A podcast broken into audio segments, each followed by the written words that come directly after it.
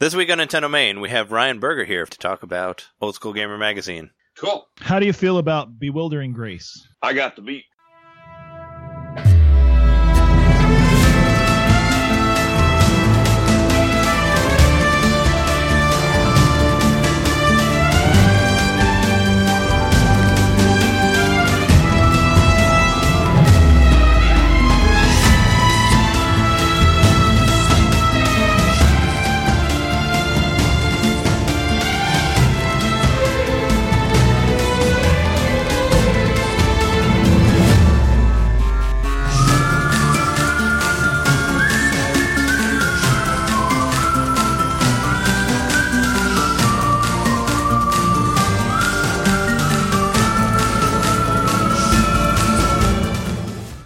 Got the beat.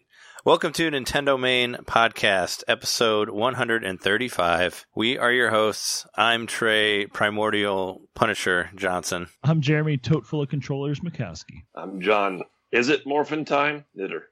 Oh, and uh, this week we have a special guest, uh, Ryan Berger of uh, Old School Gamer Magazine. How's it going? I'm relaxed and chilling. What's up, Ryan? Do you have a nickname or a middle name, or you don't have A to if you don't have one? Um, no, okay, no big I'm deal. just me. For sure. So uh, I, I forget how didn't I meet you at the uh, headquarters thing for that Mario Kart thing? Is that how you got my email? I don't remember. I thought I gave a card to you somewhere. I don't remember. I think I'm sure we've crossed paths at some at some of these expos that are happening all over. There's just a ton of them. I've got I think seven more to do yet this year. Yeah, I feel like So, because I feel like each of us have seen uh, Old School Gamer magazine in some capacity. At a, I know we saw you at MGC. Uh, John said he saw you at the at the um. Where's- SoCal Retro Gaming Expo. At SoCal, Mhm. yeah. Let me ask you. Uh, I normally ask this for our guests, but uh, what's your favorite Nintendo game? It can be on any. Nintendo game. It can be any game on a Um, Nintendo system. It doesn't necessarily have to be made by them. I really enjoy um, the Smash Brothers games. Okay. I just I, I like the party game type of scene that you can involve more than even two people in on it. And I guess with this new version coming out for the for the Switch, I had previously played a bunch on the Wii U. The new one coming out for the Switch, I'm looking forward to being able to play even newer players and even more people at the same time. Just the whole vibe of being able to play that many players in a game Mm. and being able to have all kinds of different things happening is just is just fantastic. I don't play a lot of the newer stuff, but of the games I play, it's all these party type games, the cart ones, the Smash Brothers games. When there's like eight different people on the screen or more at one time, it's just an absolute trip to watch and play. And uh, yeah, Smash Brothers is coming out in December, and they are going to have eight people in there. Which there was a big direct about that that we talked about last week. Cool. Uh, so we start off the show. Normally, we talk about what games we've been playing and whatnot, and what games we bought for the week.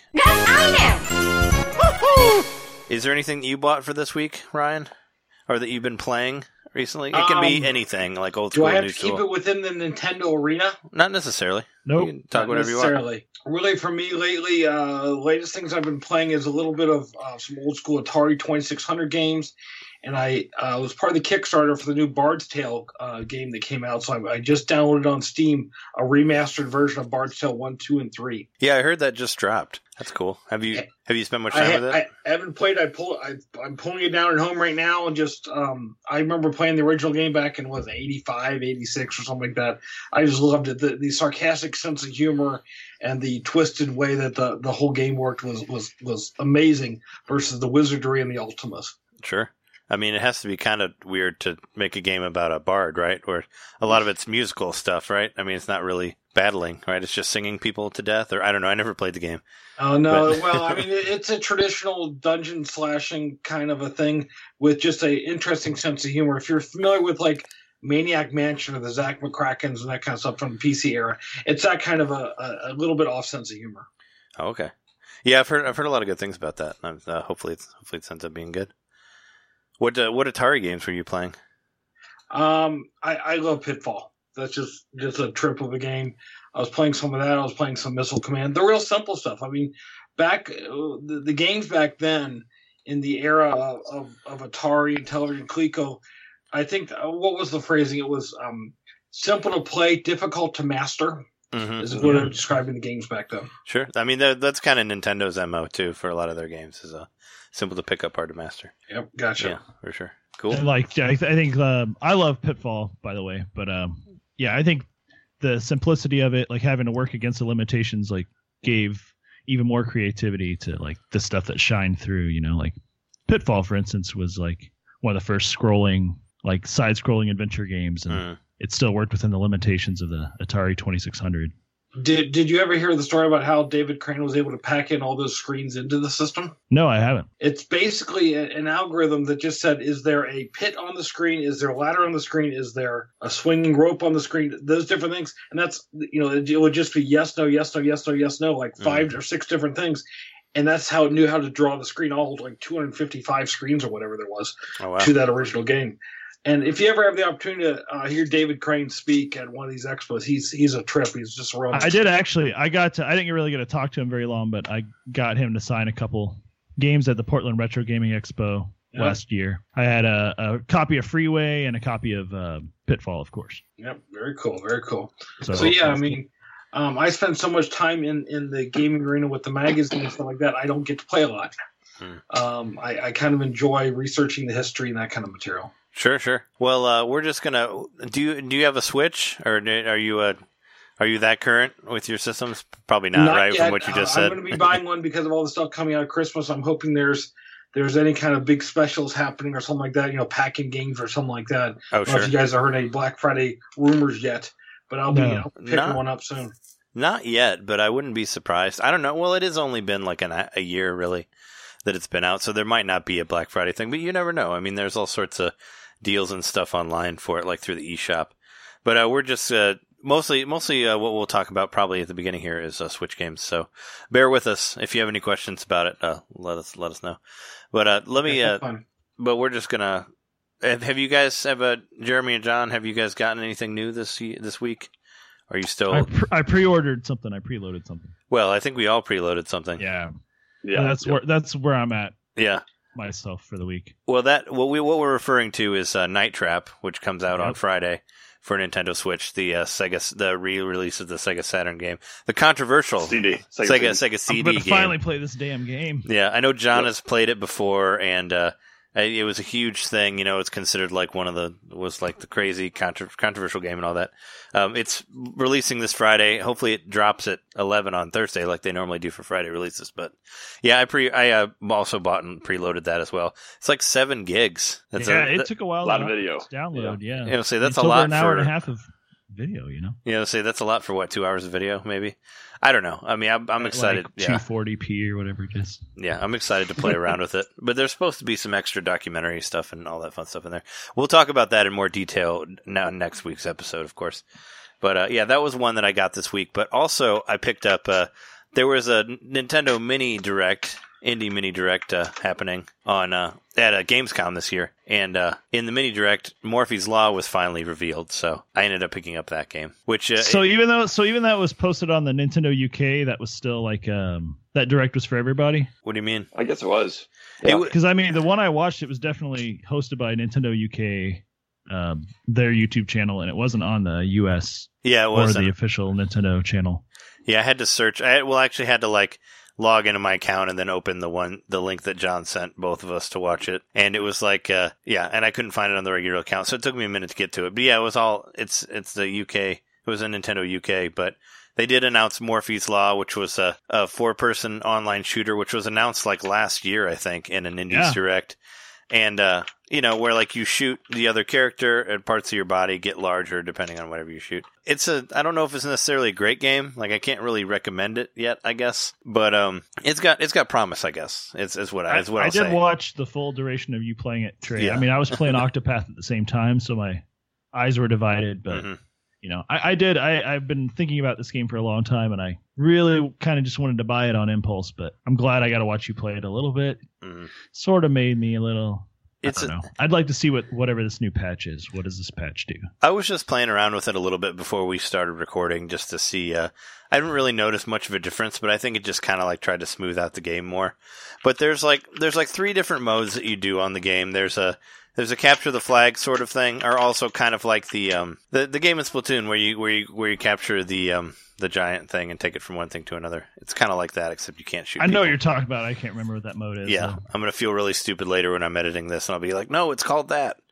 But uh, yeah, no, there's sort of a capture the flag mode where you get a giant head and you bring it to your to your giant. Like there's different giant characters that you have in the Mhm. back, You know, there's there's one mode like that where you grab a head and you bring it to one or the other.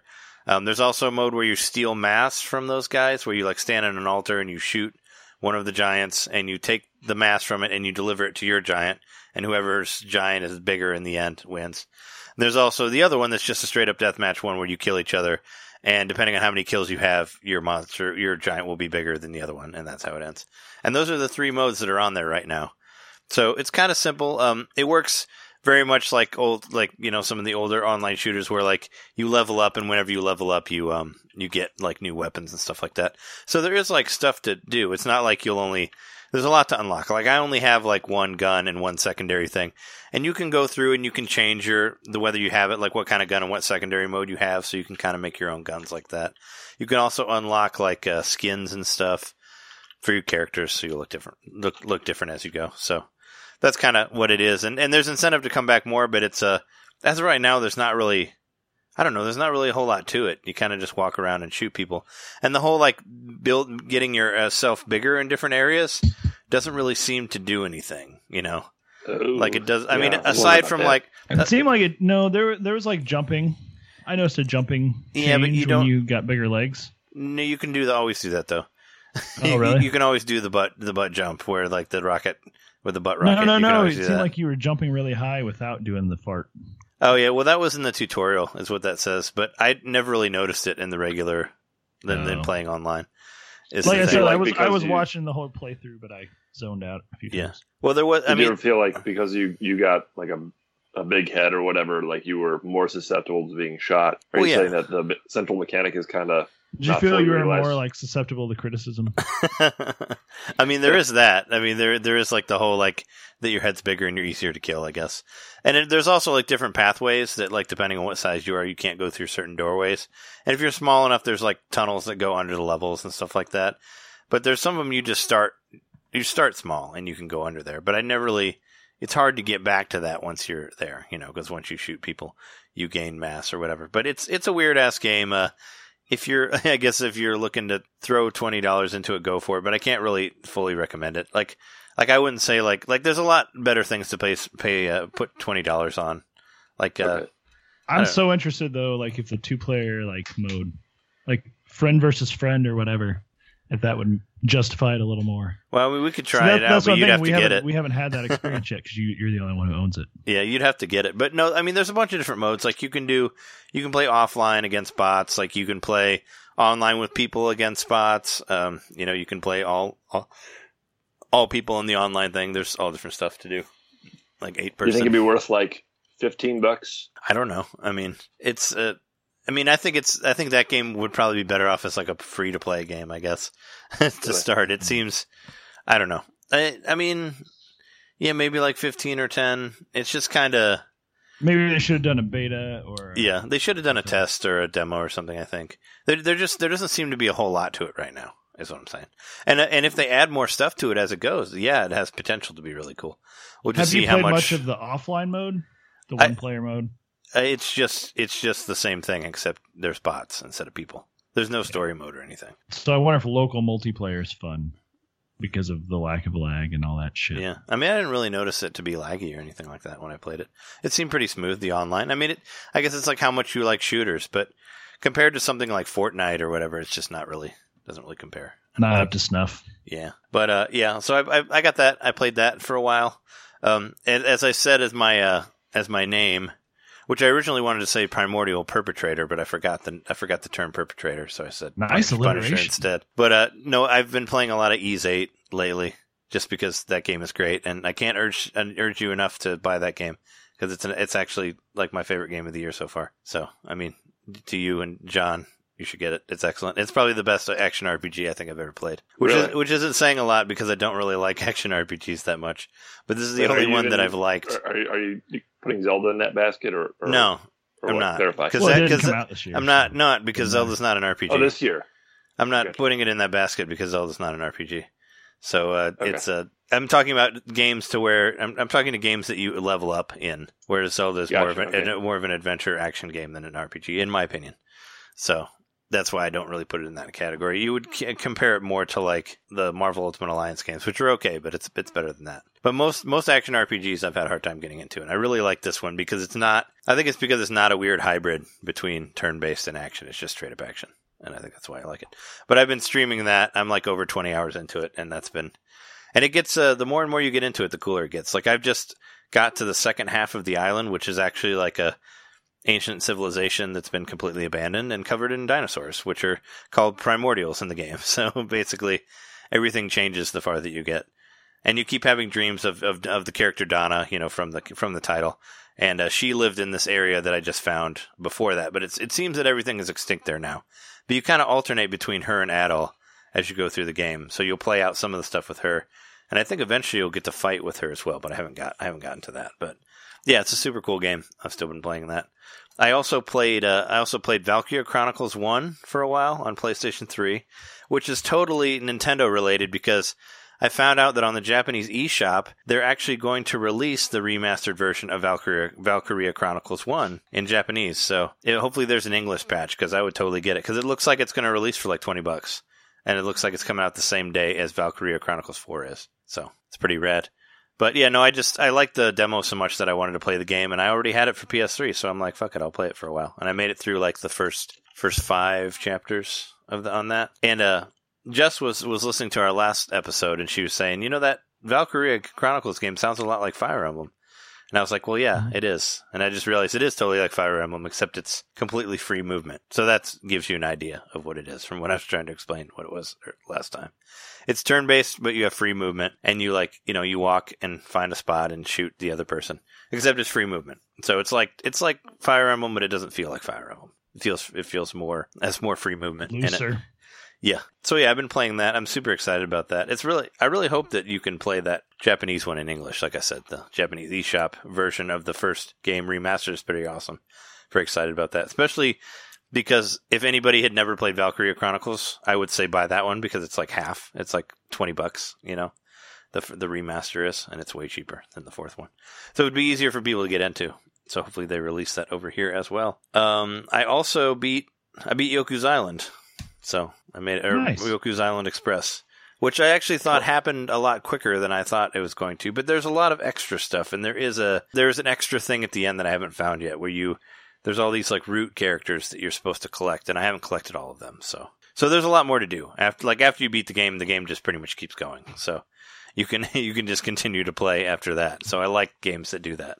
Where it's like We're here, for you. where it's like, hey, uh, the game's over, but uh, you can still play because there's still a lot of stuff to unlock. So it's still totally, uh, there's still a lot to play on it. But How long did that take you to beat the main quest? uh, maybe like ten hours, I would say. I think, but That's good there's amount. but there's still a lot left to do. It's it's a great game. Like I, I I wholeheartedly recommend that game as well. Like I think it's really cool, and I really hope that they make another one. I'd really like to see Yoku's Island Express 2 with more stuff in it. It's uh, it's super cool. And uh, yeah, and that's I think that's what I had for what I've been playing this week. Uh, what do you what do you guys been doing? Uh, I played Beat Saber this week, which I love. That Oh, game. you you got to play Beat Saber? Is that the Yeah. that's kind of like Guitar Hero but with the lightsaber, right? yeah, in Is that what VR. It's, it aw- it's it's awesome. Where you cut boxes so in half? awesome, Yeah, I've like been rhythm. intrigued by that game since I first saw video of it. super addictive. It's probably the most addictive VR game I've ever played. Hmm. So basically, it's like Guitar Hero. You got symbols coming at you, Do you, do you? Uh, the thing is, what's up? I was gonna say, does it mess up your vision afterwards, like Guitar Hero? Like when you stare at a wall Yeah, and it's like still even, moving? Even more so, like you just see things coming at you the whole time. Um, but yeah, you got um, these boxes coming at you. A red box and blue box, and you have to hit them uh, with your uh, different colored lightsabers hmm to the beat of the music. Yeah. And so it's kind of like almost like VR drumming, Yeah. but the trick is that you have to also hit it um, in the direction of the arrow that's on each box. hmm And so, in effect, you look like you're Darth Maul slash a DJ or something, hmm and just kind of waving your, your lightsaber Glow all around.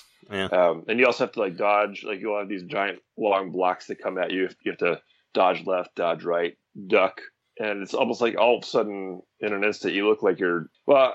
Okay, in your head, you look like you're like an action star doing sword moves and stuff. In reality, you look ridiculous waving your arms all around. hmm But you know that game does a great job of making you feel really cool, like you're really doing something, putting on a performance all of a sudden. And uh, yeah, I really, really enjoyed it. Nice. How well does that work with the confines of the VR space? Like, do you feel like you might jump and run into something, or you know what I mean? Like, does it get pretty animated? It gets very animated. You definitely want to stay away from somebody playing Beat Saber because they will knock you out. Yeah. I'm sure there's like I'm sure you're in a confined space where you're not going to hit somebody with your with your beat Saber. I just saber mean or it like in the home experience. Would you like possibly run into a wall playing that game? Okay, well, I- I'll say that, you know, and some VR games do a better job of making you forget that there's a real world with walls and objects around you. And Mm. Beat Saber is one of those games that's like, that it really makes you forget your surroundings. Um, if you're not careful, you're going to hit something. So definitely clear a large space for, Mm. for Beat Saber. Okay. That's Yeah. what I wanted to know. when you uh when you take the helmet off, like uh, do you Yep.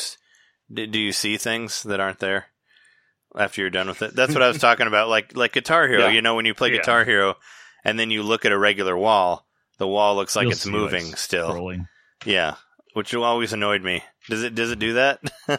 We're the same thing. Well, Where like you'll see uh, you'll have like a hallucination sort of after you after you play it, where everything looks like it's moving in one direction. I mean, I kind of think like I don't know, may- maybe not not okay, not as much as guitar. Now that I think about it, not as much as Guitar Hero, and I think just because you're actually in it, you know, you're not You're like, not just staring your- at a static image, right? Yeah. Or You're not, even staring at a fixed point. You're one staring image. at Mhm. Boxes that are actually coming at you. So you're in the game. You're looking all around the place, and so I don't think you see as much of that uh, Guitar Hero effect. Mhm. But Mhm. I'm definitely like thinking more in terms of beats and rhythms and you know just kind of find myself tapping my, my toes a little bit more when I'm riding the train. Um, and the music in the game is fantastic, by the way. And you're I like think thinking, it's all original songs, at least the ones that Really? That uh, I've played. Yeah, uh, I think they're all original songs, but but people can add whatever songs they want. They can. Is it like Um, a like electronic house kind of sound, or Yeah. like? Okay. Yeah, it's all like that kind of music, EDM. Um, but you can add whatever songs you want. As I understand, it's pretty easy to Hmm. to mod, and you can add your you know whatever patterns you want. And I've even looked on YouTube, and I've seen people like somebody added the entire movie Shrek to Beat Saber, and so they're just like they're waving their arms around to the to the beats of the dialogue. Ogres are onions. Yeah, yeah, yeah. weird. So yeah, people are really, really, really into it. It's a very memeable game for sure. Mhm. Yeah, I've seen some videos of it on Facebook. When you're when you're in the when you're on the train thinking about it, do you imagine yourself uh, cutting the people in half that are in the train? Two beats. do it. Do Depends envision that? on uh, I don't know who's on the train. I guess Well, just you know, in general, just just cut them in half. and who, I mean- who's who's uh, making me mad or whatever. who's They'll come. They'll come back close to together. You don't necessarily have to kill them in your life. Just That guy with the tambourine. yeah. He's off. He's off rhythm. He's like, messing I with gotta your beat Saber him into the right rhythm. hmm So that so you didn't play your Switch at all this this week, John? You just played Beat Uh, nothing, Saber. nothing new. Just the usual suspects. Yeah, Rocket League. There you go. yeah. What what were you you you said? What would you say? And you said in the beginning, Jeremy. What was it? Bewildering. What is? I saw you oh, talking right, about yeah. that on so the I- Facebook. I'm, I'm hung up on uh, Octopath. Like that's my game. Ever since I did that mod, you know, I think I mentioned it last week and Yeah. the week before. I'm obsessed with that modded SNES controller. hmm Um, and I play. That's exclusively what I've been doing on the Switch is playing that game. Like I- I'll also play Mario Kart. I, I think I mentioned last week that it, it works perfectly Mario Kart 8 um, on the Switch with that controller. But yeah, I've been playing it, and uh, I've been seeing a lot of stuff online and people talking about using Be- Bewildering Grace, which is one of Primrose's abilities, and she does this crazy like chaotic dance that can kill you if you're not careful Oh, but it just introduces all this chaos to the battle and it can but what it can do is it you have the really rare chance of getting a times 100 multiplier on your experience Oh, okay, either your yeah, job yeah. points or your experience yeah, and you'll get a ton of ex- yeah. I know. I've, right I've which, heard I, about which that. i haven't yeah. gotten that yet but um depending on what battle you're fighting you have to be careful to not use it and then possibly kill yourself and lose everything but so you can get really greedy with it it's like gambling but I did say, yeah, what I say about, I, I don't even remember what I said at the top of the show. I guess it's kind of controversial whether or not people use it because some people feel like it's cheating It's and there's there, ways though. to, to spam it with other people's abilities. And I haven't done that yet, but mostly I use, I do have one character I can donate battle points to Primrose and keep like, I can spam it that way, but I can only do four at a time. But, uh, I did, I, I did want to mention, um, I was playing this really simple battle that should have netted me like 20 experience points and i got like 1500 But what's funny is I played, I did Bewildering Grace times four, which is like the maximum you can do it, Yeah. and uh, without you know a perk or whatever. And uh, all that happened was the first thing was a monster appeared and it killed all the enemies, and that was the end of the battle. So I'm like, okay, well, at the end of the battle, it showed my experience, and yeah, like I said, I got like close to 1500 experience and Hmm. gained. I think I gained two levels with my main character. Yeah. i, I went from like 28 to like 30 or something like that. I was like, what the heck?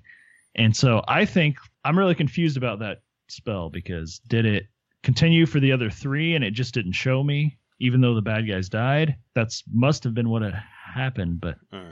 I never saw a multiplier on screen that explained why I got so much experience for that battle. Yeah. And I and I did capture a screenshot of it. I do have a screenshot of it. It's proof. Like it kind of boggled my mind.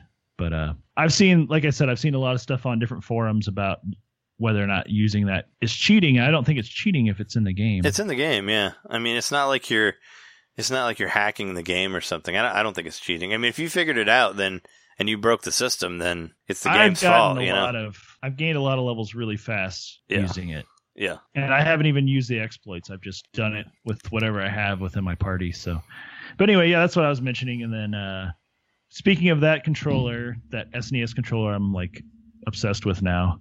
I finally got all my controllers into one place, and it's funny that I've never done that before. But Did- I have. did you I a- actually have all of my controllers in one like caddy now, and I've got Did you get a shoe uh, organizer like what I have? no, it's just a three drawer. Right now, it's just like a three drawer, like a caddy thing. Oh, okay. But uh, have I think I 39 controllers, which is less than I actually thought. But um, Total? I have I have 10 NES controllers, regular NES controllers, and then one uh, NES Max controller, and I have three zappers. Anyway, I just went through and like I found out I have like four N64 controllers. I thought I only had two, Oh, yeah. so I've just kind of like lost track of what I actually have, and um, I got a quick question for you guys on controllers. So I figure I'd step Sure. in a little bit on stuff. I was down at the um, at a retro expo, Let's Play Gaming Expo in uh, Dallas, and there's places that can build controllers with the buttons in different order and all kinds of stuff like that. Is that a real common thing for people to do? Because they seem to be selling a lot of these things. It's mostly people playing Super Smash that want to, I guess, optimize their gameplay accessibly. Sure. Uh, well, I know there's a big, isn't there like somewhat a big market for like redesigned N64 controllers? Because Yeah. that a lot of people don't like the Trident. I know I've seen ones that are pretty popular that are just the two, like kind of more like a GameCube controller than a 64 controller. I know, I tho- also I know those know are big. uh, uh, Microsoft just recently like unveiled the uh, accessibility controller, which is for people that you know need specific input input because that's the only way they can play. Mm-hmm. And it's got like all these different modules, and you can like completely customize a controller It that looks, way. it So- looks like it only Yeah, I has know like as far as the accessibility like mods go, that's definitely a Mhm. mainstream thing right now. definitely i think that you know lately you know obviously social media youtube people are more willing to look up and learn how to modify their controllers and have more fun with it and um, you know they're not afraid to make things their own give it a try modifying their controllers i do feel like i'm, I'm seeing more stuff like that especially like on the nbc forums i see a lot of people post hey i modified this controller and that controller Well, especially yeah, or with, adding d-pads to the switch Yeah. etc oh yeah, like Yeah. with the Joy Cons, like redoing it, where like you do like the see-through shell and all that. I've seen a lot of that. Yeah. And Jer- what Jeremy was talking about with his controllers, uh, 8BitDo. There's basically a thing where you can buy, you can buy a kit Yep. where you can take apart your original controller and that, put a yeah. wireless thing in there. That's what, yeah, that's my yeah. SNES controller now. It's like my my BAE or whatever they say, bay, my Bay. That's my favorite thing. right Before now anything else, that I own. or anyone else, yeah, yeah, yeah. No, that, that's been Jeremy's thing. Is uh, yeah, the, I don't. the I don't even use my Pro controller anymore because I've only been playing my Switch with that controller. Like I love it so much, and it's my. Um, con- I played like Final Fantasy three with that on my SNES back in the day. It's the same Mm. exact controller, just with the guts switched out. Um, mind if I throw you guys a bit of a curveball on something that kind of just popped in my head while you guys were talking about something? Sure, yeah, Um, go for it. Sports games on on the um, on the Switch. There doesn't appear to be much of them, but I played one at um, E3. Um, wonder if you guys have, have seen the demos on that Mutant Football League Yeah, game. yeah. No, I uh, did see that. Yeah, actually, I was, I was at E3 too, and I saw it there. Yeah, A friend of Um, the friend of the show, uh, Kevin. Fair. He actually the last uh, Switch party that he did, they had that there. Like he had a demo of it of Mutant League. Okay. That's is it, am I, no, I don't know that much about it, but is that like a sequel to the Sega Mutant Football League? It, it's a spiritual successor made by the same original guy. Call it that. oh, okay. So it is. So It's- it is like. So it does have similarities to it. It does have similarities, but obviously it's been, it's been beefed up. I mean, it's it's NFL Blitz and, and Madden Mhm. done with mutants, and it's it's pretty brutal. You, you said you you had, you had played the you had played the game and everything.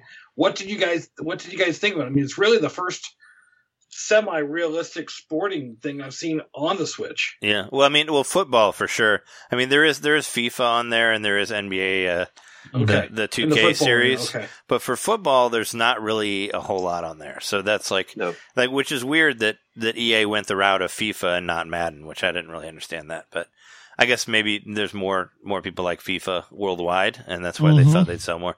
But there are two. Yeah, there is FIFA. There's FIFA 18 and FIFA 19 coming out as well. But yeah, as far as football, I think that is all we really have for that. And I'm completely intrigued by it. I was unfortunately I was uh, too late for the Switch party, so I didn't get to actually play it. But I'm super psyched about it, and I'm probably going to get it regardless. And I know like Kevin knows somebody who works through that. Uh, Janet, Jan, or a friend of the show, Janet, also did an interview with her. I was hoping to get her on the show when it gets closer to the release of that game. But yeah, I'm definitely Yeah, if- definitely if intrigued. you guys need an extra person to get in the door and get you through to Michael Mendheim, uh, the the producer of it, um, if you guys are interested. oh sure, yeah. Oh, that'd be Cool. great. Yeah. Hell yeah. Yeah, I'd love to. Yeah, no, it, it looks. Uh, yeah, I mean, I'm I'm very interested in it, and I'm uh, I'm a pretty. It's pretty easy easy to sway me on games, as you can see. I, We've I- talked I- a lot in the past though about uh, the lack of football games though. Like we have, we're yeah. not like big sports game players, but we're like, where's the damn football games? I do 'Cause, like- those are still fun yeah, games on the classic systems. yeah. Well, I I'm yeah. really wondering how he's, he's getting away with the with the name because it's so close to the name Maybe the maybe they just don't EA care anymore. trademarked game. He- Yeah, well, Mutant League Football some- versus Mutant Football He League. does have some kind of arrangements that he it's it's all been passed through them and stuff like that. And kind of given their blessing on it. Hmm. I, I did a, did a um, on the record and off the record kind of interview and stuff with him, and got to meet him at uh, Midwest Gaming Classic, and then um, and then when they debuted at E3. I mean, yeah, it's it's it's a tight relationship because he ori- made the original game for for them, and then they just kind of let the property expire or something. Yeah, I can't remember, it was something to that effect. yeah. It's, it's probably just yeah. I was saying like maybe the name is just it's not a thing anymore. Like it's not. Yeah, it probably was expired, or there's not any sort of like copyright on it anymore, and it doesn't really matter. You know, it's probably. I think they just don't care. You know about it. Probably some so, things yeah. if you don't because you have to renew certain things over time and they just didn't and you know it's fair game is what i'm thinking but i what i was going to say is uh my my i'm not really a huge sports person but i love like arcade sports games. And i feel like there's Oh, yeah. like there i feel like the presence of that is kind of like somewhat gone extinct over the years. Like there's not as many. Like i really miss like you know like the tony hawks or the nba jams or nfl blitzes like those type of games. You don't really see a whole lot of those anymore and i'm i'm all for more of that coming back you know because i like football personally but madden in itself is a little too complicated for me to get into. So i'm more into the more of the tecmo bowls or the blitzes and i definitely want to play this mutant league thing so definitely Yeah, I- definitely Same intrigues to me Yeah, I know that the Tecmo Bowl scene. There's still people playing a ton of that If you want to get out of it. yeah no tecmo bowl is great I actually uh, Oh, I love Tecmo Bowl. the bar that I worked at, I brought my S and my NES Classic there, just to, and hooked it up to the TV to see if anybody was play would play it, and people just played Tecmo Bowl. Like that was the big winner was uh, people are just playing that because that game's great. I was I was just talking to the people playing. I'm like, yeah, I like this game because there's only four moves for each team, so it's Mhm. really simple. four moves, two buttons. That's the kind of football games I like. There's still a ton of strategy. Yeah, yeah, and it's still fun. You know, even now, like so many years later. Here is the news. I promise you it's the news. Cool. All right. Well, uh, do you guys want to talk? Uh, we, we're going to talk Gamescom news real quick, and then we'll and then we'll take a break and, and talk about the Old School Gamer magazine. But so Gamescom is going on right now. Uh, as we were saying earlier, there's a, there was a Nintendo Mini Direct. I don't want to go. I'm not going to go through like all of the games that were on there. I just want to say like, what is what are you guys into that you saw on there on the thing? All I was the only ones that really. I I feel like the Switch has kind of got to the point that there- there's so many games in there that it's kind of like I just can't keep up, you know. So I'm just kind of like, uh, uh, maybe that space one and Morphies. That was like all, and like what is it, Yaba and you? I guess that one looked kind of cool, the the puzzle game. But a lot of those games were kind of like uh, I feel over overwhelmed by all the releases that I'm not as intrigued uh, by those. And there were a couple that released on the day during that. There was a what was it, Bad North and Mhm. uh, prison One. Yeah. pris- prison constructor, which or prison prison architect, is what it's called. yeah, yeah. Uh, that actually looked like it might be fun if you're into those type of games, but thirty dollars same. is a I pretty thought hefty. looked cool. Thirty bucks is a pretty hefty asking price for something you don't really know anything about, though.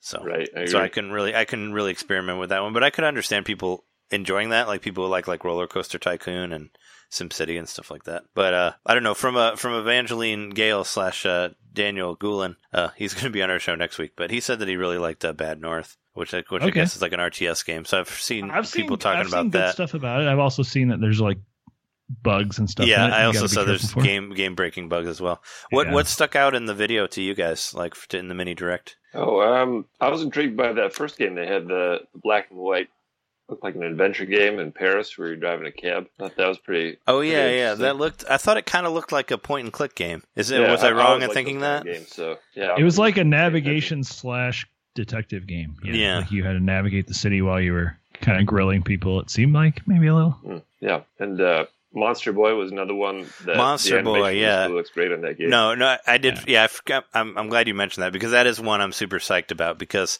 it's the same guys who did uh, the remake of uh, Wonder Boy: The Dragon's Mhm. Trap, Wonder Boy Three: Dragon's Trap last year, which was on my top ten best games of the year because I love that game.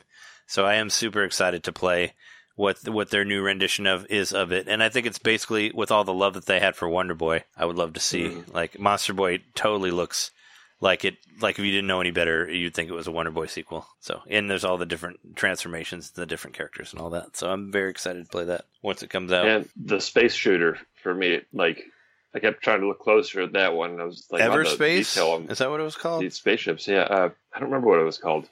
i want to say everspace I think Everspace is what. Yeah, you're right. I think it is. Yeah, Yeah. It looks really just beautiful. Like yeah that that one Yeah. that one stuck out to me as well I, I, I, there were a couple there was another one that was like the best new roguelite and I, I feel like every time i hear that now i kind of cringe Every- because I'm kinda- I, was gonna say like because I'm kinda tired of a live roguelikes. Commentary of this event, I would have been like, okay, another roguelike game. Okay, another roguelike. Like that was definitely the. There was at least three or four of them, you know, which is not even a, like a large percentage, but as much think about like Terraria. They didn't mention it's a roguelike, but it is. That's in there Kinda. too. Yeah, yeah, that was on there. And uh, I mean, as much as I love like Metroidvania games, I, I don't know. I feel like kind of like like I'm sort of a little sick of them now because there's so many of them. Like let's that- slow it down. That's actually why I really, really like Yoku's Island Express because it is a Metroidvania, but it's a fucking pinball game also.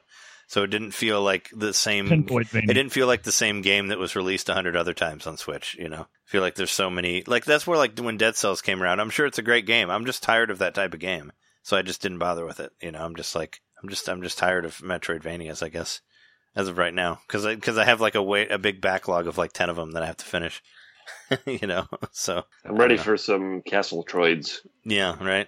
I want some some Castle Roids. That's like some sort of uh, something you have to go to your doctor for. Yeah. But uh, if you sit on top of a castle for too long, but uh, is there anything else from the uh, mini direct that you guys want to mention? I don't want to go through every game that was. yeah, I was gonna but- say I, I was definitely uh, Monster Boy was definitely the one that like jumped out at me the most because of how much I liked. Uh, the Dragon's Trap. right, right, right. Um, I never did finish it, so that's kind of terrible. But uh, You have to before you do the new one.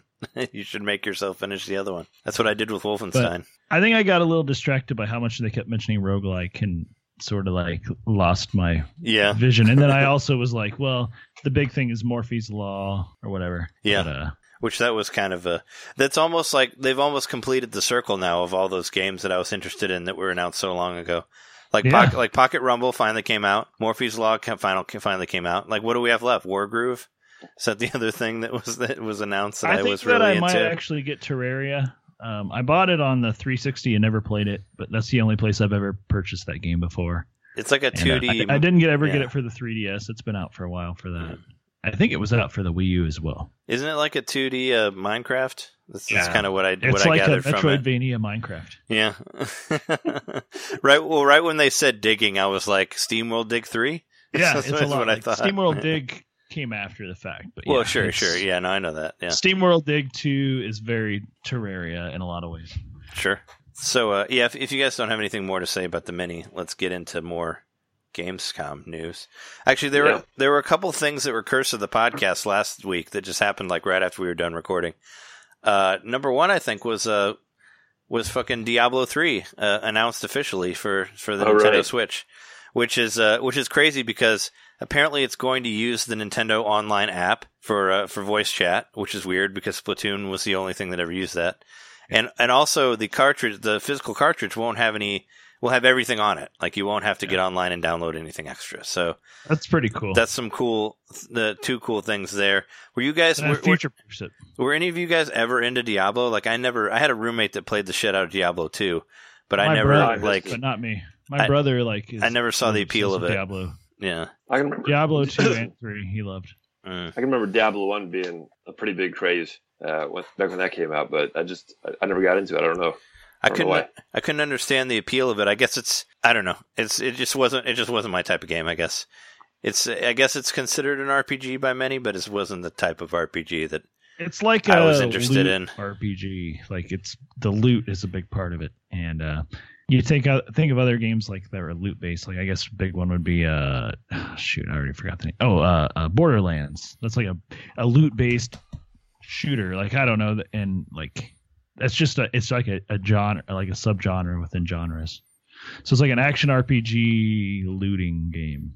hmm And people love the Diablo games because like it's really rare stuff. You can get this really rare stuff, and they get super high powered, and yeah, uh, I, then like approach approach battles in a different way than you normally would, or Mhm. become this unstoppable force. That's the goal of it.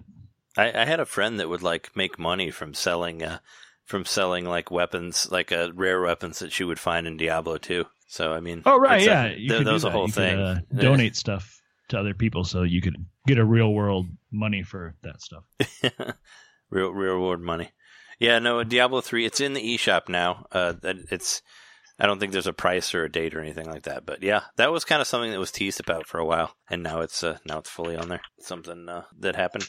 Also, uh, there's a Splatfest this Friday, the most important one ever. Uh, spoon versus fork. I, don't, I don't know where you stand on that one, Jeremy, but we could play it again if you want on Friday. I wish there was a spork, but I wish there were chopsticks. I would vote for that. I think Yeah. uh, chopstick is the I don't know. Man, definitely supreme fork? To fork. Um, I'd have to say spoon because a fork's just a spoon missing parts. Yeah, I was gonna. Well, I was gonna say spoon just because I mean soup's like my favorite food, and sp- spoons go with that. So I I think a spoon's way more versatile than a fork.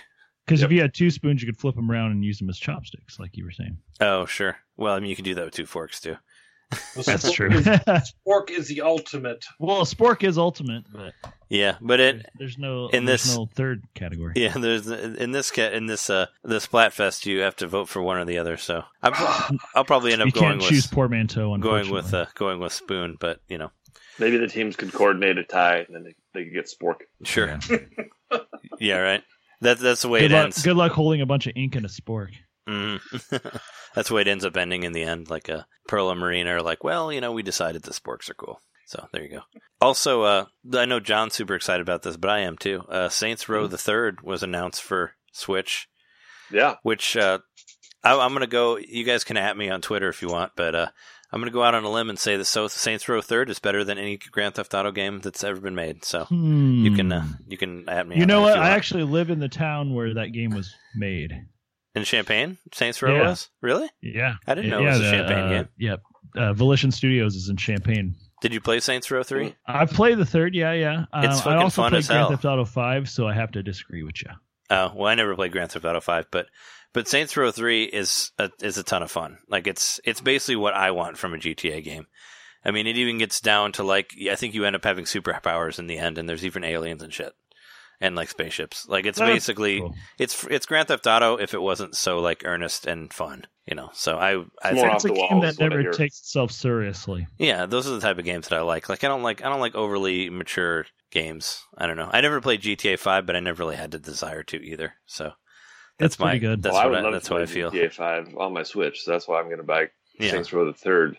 Yeah. Tell them, hey, look, people will buy these type of games. Yeah, I mean, Without obviously, obviously, Rockstar. made hundred billion dollars. Yeah, Make a hundred billion in ten. Why not? obviously, Rockstar doesn't give a shit about that because they've only released L.A. Noire, which you can get for twenty five dollars now on on the eShop. It's the lowest it's ever been. But uh, yeah, I mean they, they, could bring Bully and make some money. Like they probably know they can make some money just porting stuff. yeah, but they don't, which is weird. I mean, the, the bully was on Wii even. I know? mean, how cool would it be to get like the Red Dead games? I've never played those. That'd be sweet if they were on the Switch. I have I have it for PS3. I played the I played a little bit of the zombie DLC or whatever for it. It came free in some Halloween pack that I got with a bunch of other shit that I didn't play. But uh yeah, I mean, I don't know.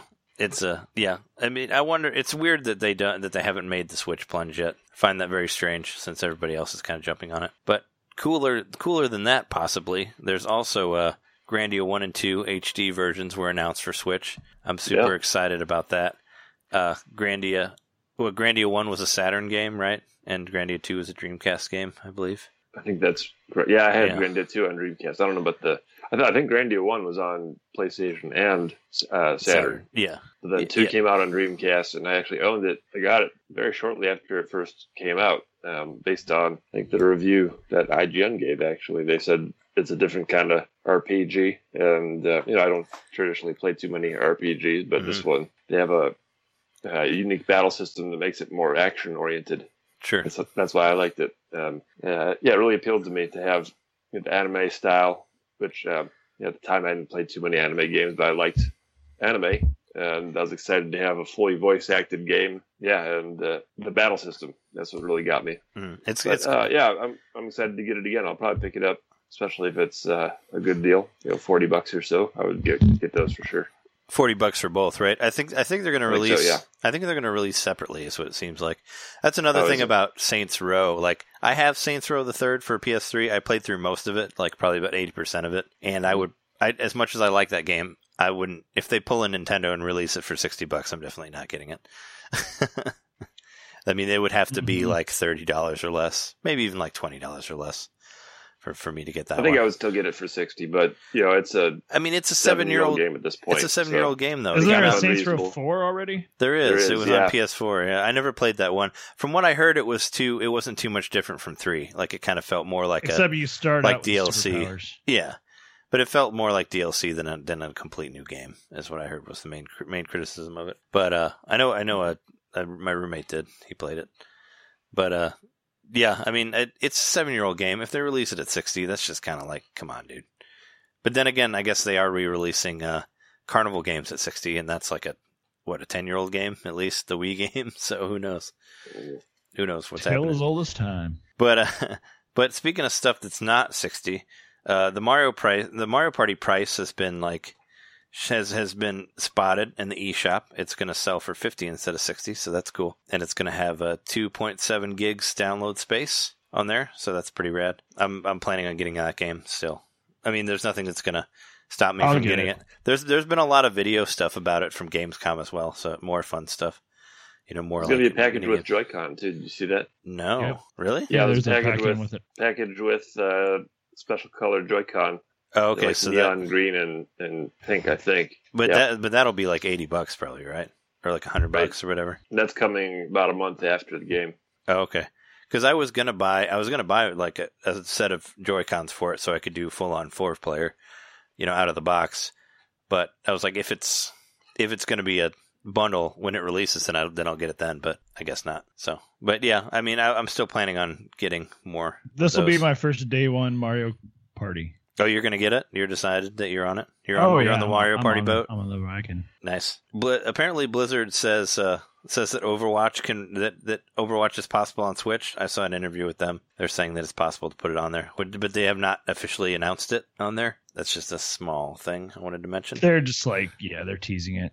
Why? Yeah. Why not just keep talking about it like it's going to happen eventually? I mean, I think it would if they're going to say that they can make it work. Why not? You know, I mean, why would you? Even Pro- why I mean, maybe they're that? already working on downscaling it for mobile or something, and Yeah, they're like, well, we can make it work on Switch too. maybe they're kind of testing the waters. They want to see how many people will say like that they'll get it just from announcing that. I don't know, or just saying that it'll work.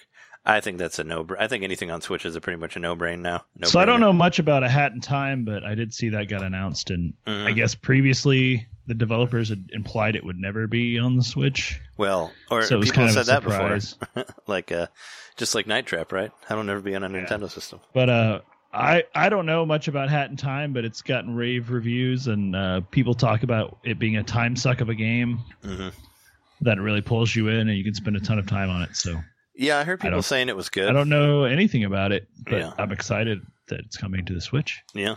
Uh, that that game, The Messenger, is coming out next week. Also, I don't know if you we talked about that last week, but the one where it's like the eight bit and the sixteen bit, where you like travel between Oh yeah, two things. You know, that's look. It comes out on the thirtieth. Like I'm pretty psyched about that game. I'll probably have to get that. And uh, I didn't say it earlier, but obviously our pick of the week for this week is uh, Night Trap. In case, in case you don't, in case you don't know, and it's it's still only like thirteen something, I think. Um, Walking Dead season one through three, I guess, is going to be released soon. They released four last week. Uh, season one will release on August 28th, so that's pretty cool. Also, uh, I watched. Uh, I've been watching our, our friend Billy Mitchell has been on uh, Twitch lately. Apparently, he broke a million on there on a live stream. Did any of you guys see that? I, did not. I don't. Didn't see it. I don't know if he's playing on a real uh, arcade machine or not. Do you Do you know him, Ryan? I'm sure. I'm sure you've met Billy before, right? I, I know Billy, and the the weekend that they took him off of all those high score lists, I was with him in, in at Milwaukee. Oh, okay. yeah. ch- that video that that he basically came back and said, "I'm going to prove y'all wrong," kind of thing. Yeah. I filmed that thing. Oh, So, yeah, nice. I know him. Oh, you I filmed it. him. Yeah, I was I was there for all that stuff, and yeah, people have been attacking him personally on stuff. And the whole advice I had for him and the whole equation is just go out and publicly Yeah. show that you can pull off that ballpark of scores again Sure. and then then the the the doubters will at least fade a little bit because it's not like he can't be the first to do something again because what he did back then has since been repeated by others. You can't redo it. Uh-huh. Sure. Yeah, but but just prove that you have the skill set to do to do that, and that'll back people off a lot. And he's now proven it a couple times on live streams in front of a crap load of people. Yeah. he's never he's never going to get his Twin Galaxies stuff back because they seem to have something out for him. Yeah. There's politics. Well, there. he's a. From what I understand, he's like they said he's banned permanently from there, right? Yeah, That's so what they he, said, he won't yeah. he won't be doing anything with them at all anymore. But I mean, there's plenty of other there's other high score systems, and you know, no matter where it stands with with the different high scores, he's been some someone that's really kept the retro gaming community going Sure. and kicked stuff up. He's been a great spokesperson for all that kind of Yeah. stuff. So I I, I thank him for that, no doubt about it. we were there. Like we were at. We were both. Trey and I were at Midwest Gaming Classic, and we were uh, hashtagging Billy Mitchell got a raw deal. Yeah. Like everything we posted on Twitter.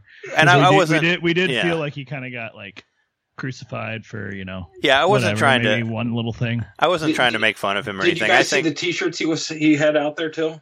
oh no! What were those? No, I didn't see his T-shirts. He had these tuxedo T-shirts, you know, like the standard tuxedo shirt you could buy at like Walgreens or whatever, that had a little sticker that said "Not Mame" on it, and it was, Oh, wow. it was, you know, it was a good, good parody of himself. He's kind of joking with it himself, but it. I've been with him and talked enough with him that he people are going after his family and causing all kinds of trouble, and his Oh, son that's in, in I think the Naval Academy in Annapolis was getting, you know, crap thrown at him, you know, verbally and stuff like that. It's like just chill on the guy. I mean, Yeah.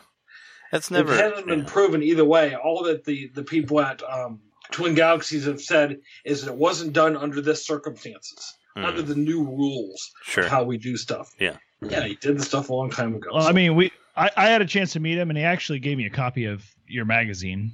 okay, Um, cool. He was standing in front of the. he, he was standing in front of your booth, but um, Yeah, that's where I met him. He, he was really warm and nice, and like uh, talked to me and like hung out and did a photo. And I don't know. I thought he was a cool dude. Like as far as that's concerned, like as a human being, Yeah, I mean he he's. came across as like very human, genuine. Yeah, no, I mean I don't know. I don't know all the details of whatever you know happened with the MAME thing or whatnot. But I mean, I think that I think that Billy Mitchell is a super nice guy. He's always been cool to me.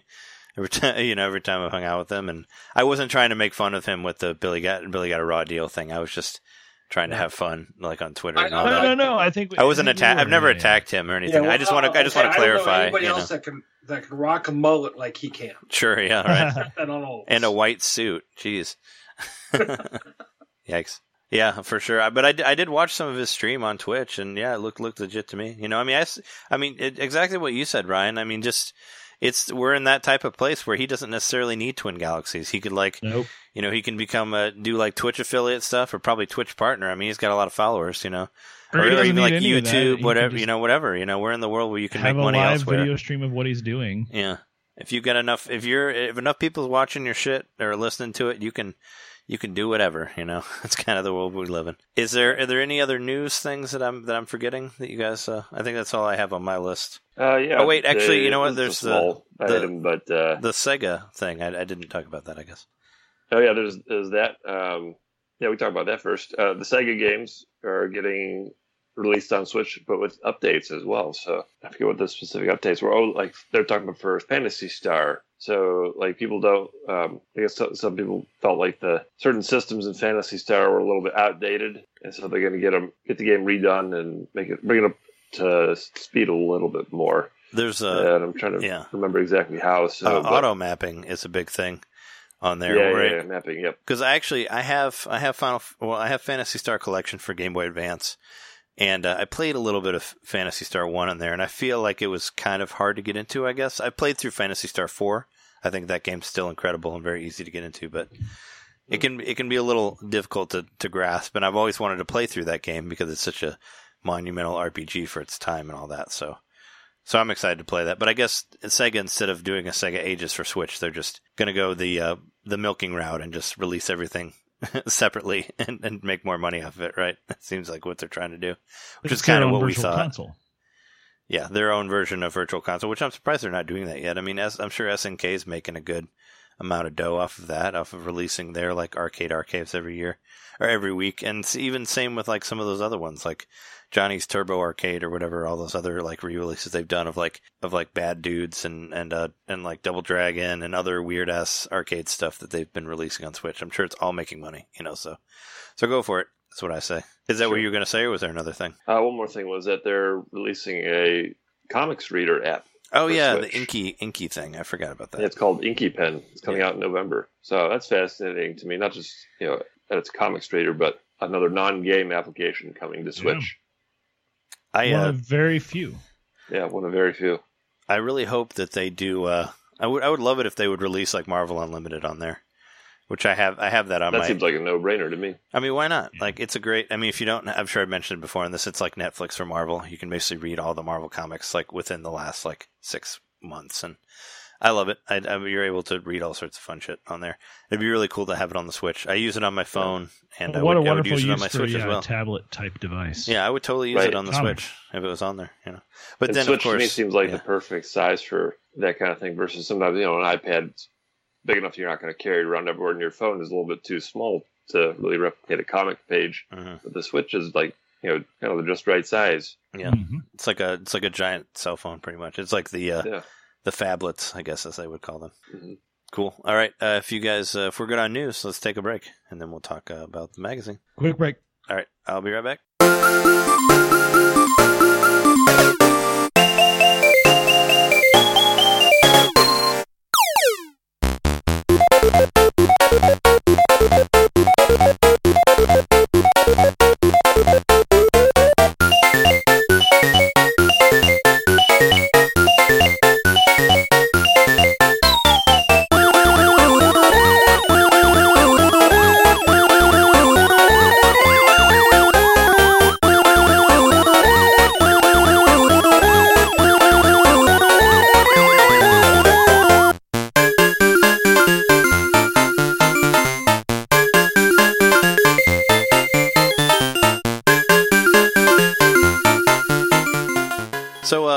Talk about uh, retro old school gamer magazine.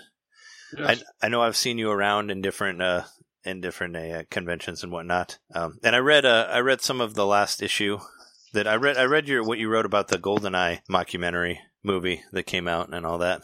Did, did, did you see the movie? I didn't. I didn't even know about it actually. I would. Is it available? Is it streaming on anything, or is it easy to find? I think it's I think it's streaming. I can't remember. I mean, I was I was let in the door early, and really it truly reminded me of King of Kong, Nice. and they're partially making fun of it. Hmm. But the thing is, so much of the stuff that they in there that was mocking it, it had a degree of truth. I mean, it was just kind of expanding upon everything else that you know that of what it was like. It was it, it's good. Um, I got to find out what the story is on it. I'm pretty sure it's out there. Let's see. Um, I don't know what the web address. Let's see. I'll, I'll I'll find it. But yeah, I mean, it was it was a neat it was a neat movie, no doubt about it. For sure. What was And the name of the movie? It was something like uh, wasn't it like uh, go it's something it was it was a, Going going for Goldeneye. yeah going for Goldeneye. Yeah, I was gonna Okay. say something like for goldeneye.co.uk. oh okay you can find it there. Nice. Well, uh, d- tell us what you've been doing with the with the magazine, or what's going on right now with Old School Magazine. What, what was the last thing? I mean, I'm, I'm sure there was a. Con- I think there was a convention like last week, right? Wasn't there just something in? Uh, I saw I saw advertisements. When, when Missouri? Yeah, um, the, the the latest thing we've been doing um, is is our Kickstarter. We're trying to stir up a little bit more excitement and interest towards the magazine. okay. But I guess let me start. Let me give the short version of how I got to this point first, if you don't mind. Oh yeah, yeah. No, where, wherever you want to start from. Let's. Uh, yeah, we can Okay. do that. Uh, what what brought you to uh to this, or where did you? uh My basic story is I've been a publisher for about 25 years, uh, both online and in a print magazine, and run a trade show for mobile disc jockeys. Literally since 1995, we were one of the first websites out there for for mobile DJs. Mhm.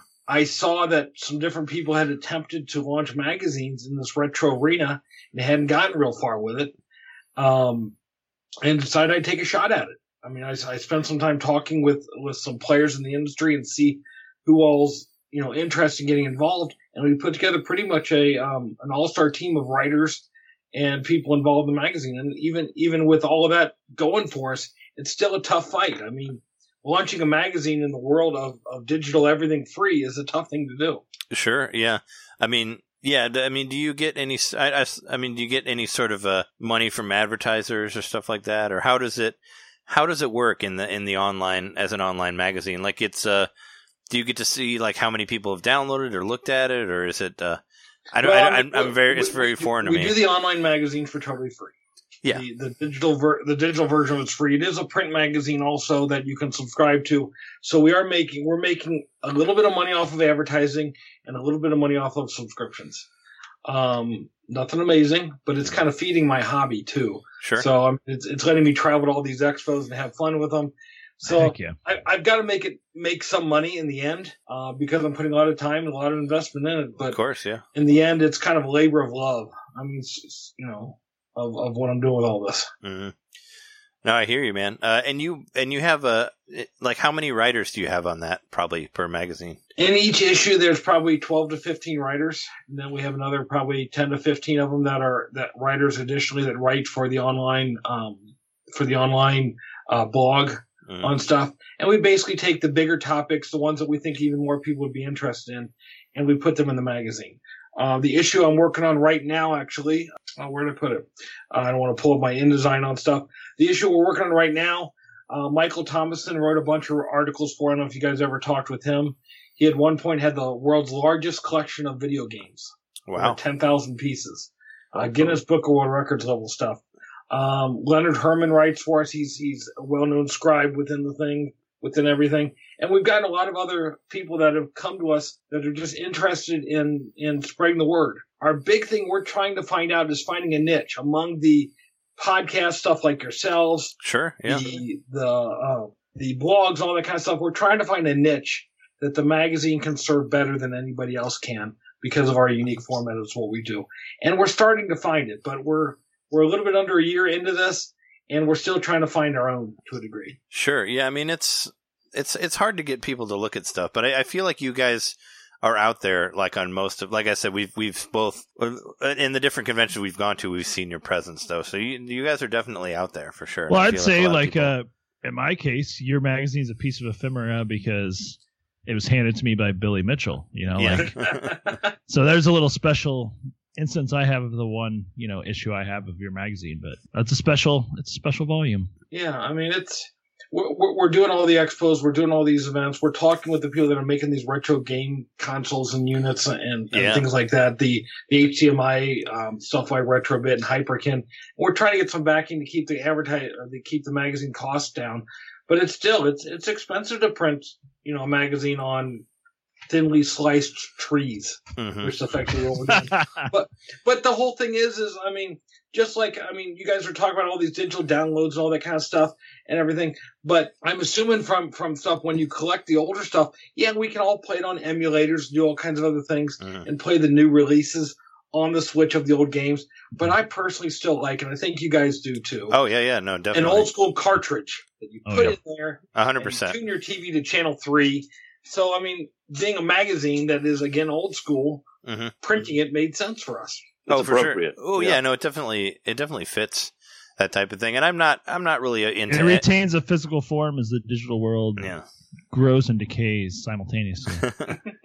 I- so much of like old digital stuff from like the early 2000s is gone because it's just like lost to well, yeah. Some of it. as far as like yeah. being internet exclusive. I mean, like uh, some of it you can't get. you- right. There's even certain games like you can't get like you can't buy games on the old Wii shop anymore, and like yeah, you can't get a hold of like Scott Pilgrim. I think that's a game that was like on Xbox 360 and Really? PS3. Like you can't buy that game anymore Oh. because it was never physical. Oh, weird. I, I, didn't- I didn't know that. That game has a sick, Yeah. uh, sick soundtrack. Yeah, no, I, I, I'm, I'm definitely in the collection. Uh, I'm, I'm a collector myself, so I, I, I, I prefer. Uh, I have a, a CRT TV over here. You can't see it, but I have all my old systems hooked up to it. I have a bunch of cartridges and all that that I still Yep. play. You have a large collection of Nintendo Power magazines right behind you. I, I Yeah. do. I- yes, I, I noticed that as soon as he dialed in, dialed in with me right before we started the show up, it's like, ah, I can see your power. Yeah, the uh, the ones I held on to. Well, I mean, I I have like, I mean, I have most of them. I mean, I, I've been collecting them since I was a kid, but I put up the ones that I thought had the coolest covers. Is basically what I was going for. But uh, you know, lots Not of to take the, the focus totally off what we're doing, but have you guys checked out that Nintendo Force magazine? No, no. Is that is that a newer one? I'm s Oh, you you guys haven't heard of that? I heard about something before the Nintendo Kings. oh yeah, Nintendo Force is sort of like Mutant League Football to Mutant Football League. yeah. It's it's it's run in the same vein as Nintendo Power was. It's Mhm. all done via Patreon. It comes out every month in print. Okay. Heck, I might even Oh, okay. I feel like I mean I feel like I've heard the name, but I haven't read it. Yeah, I mean it's the days of me uh, me buying magazines. I think is it's kind like yeah, I think it's like the Nintendo Power podcast, but the video game. No, I don't know what I'm talking about. No, Well, I don't um, think it has anything to do- do with the do Nintendo check Power it out, podcast. guys. It's a very high quality magazine. I mean, it's Mhm. it's done very very well. I wish I had as good a graphic designers working for me, but they are, from what I understand, they are the most popular magazine on Patreon.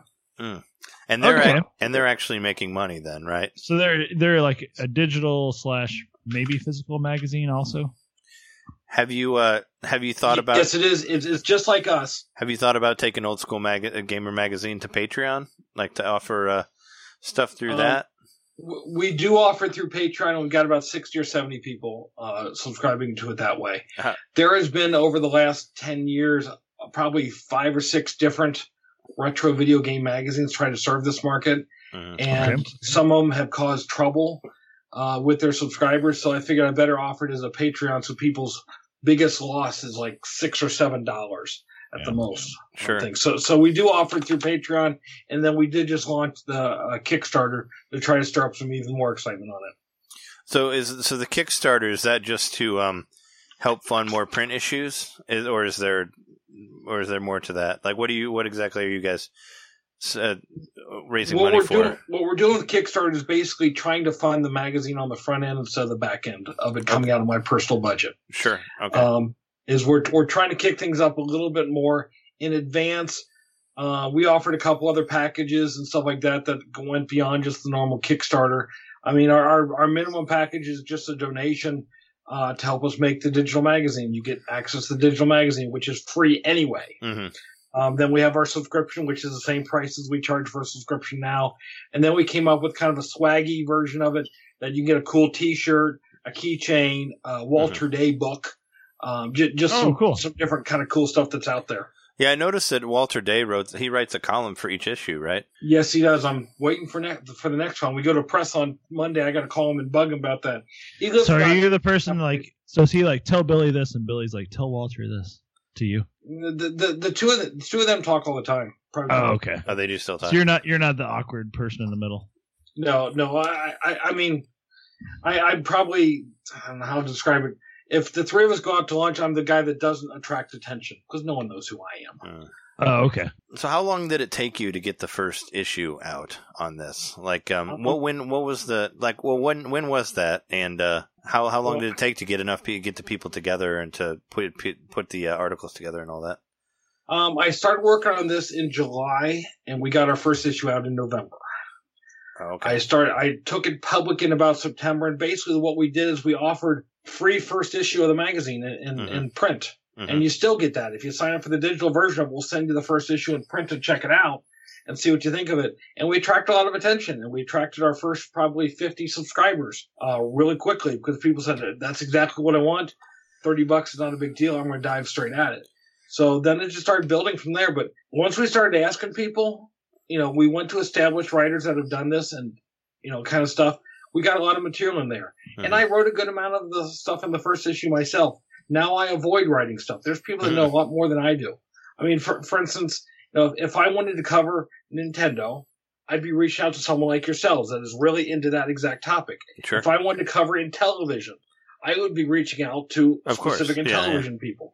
If I wanted to cover black and white arcade machines from the 1970s, I'm sure there's a Facebook group Yeah. that covers that. Sure. So I want to have experts in that field, not just surface stuff of people writing stuff because they looked it up on Wikipedia and rephrased it. Of course, yeah. Well, Right. yeah, nobody wants that. Well, Um, Is there a is is there like someone uh someone fairly big that you had on the magazine that you're that you're proud of like aside from like Walter Day like is there like a specific uh article that you guys put out that you thought was uh was was from uh I mean do you guys do stuff from developers or like famous collectors or like Um, what would you say is like probably one of your biggest uh, one, col- finds one column that? I've been excited about. We're putting in about every other issue. Is a guy named Warren Davis. He is the original programmer that did Q*bert. So Oh, okay. he's, Q*bert- he's Q*bert's dad.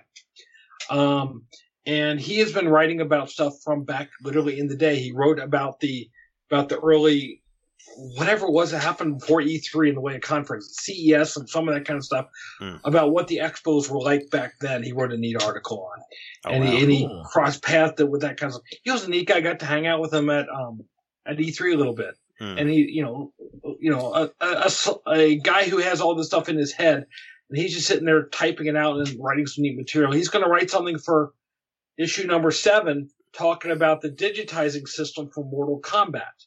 He wrote the software that worked on some funky Targa card wow that would digitize in Johnny Cage and Mhm. Scorpion and those kinds of guys Yeah. into the original uh, gaming system, and also did the Wait, same really? for NBA Jam. wow oh yeah like the whole like you know basically filming the actors and putting them in there as uh, sprites right And the, yeah the guy who made Q*bert was an initial. I had no idea. Yeah, he, he he was he was he was deep he was deep inside of that um, at Midway. Had Oh, no nice. idea.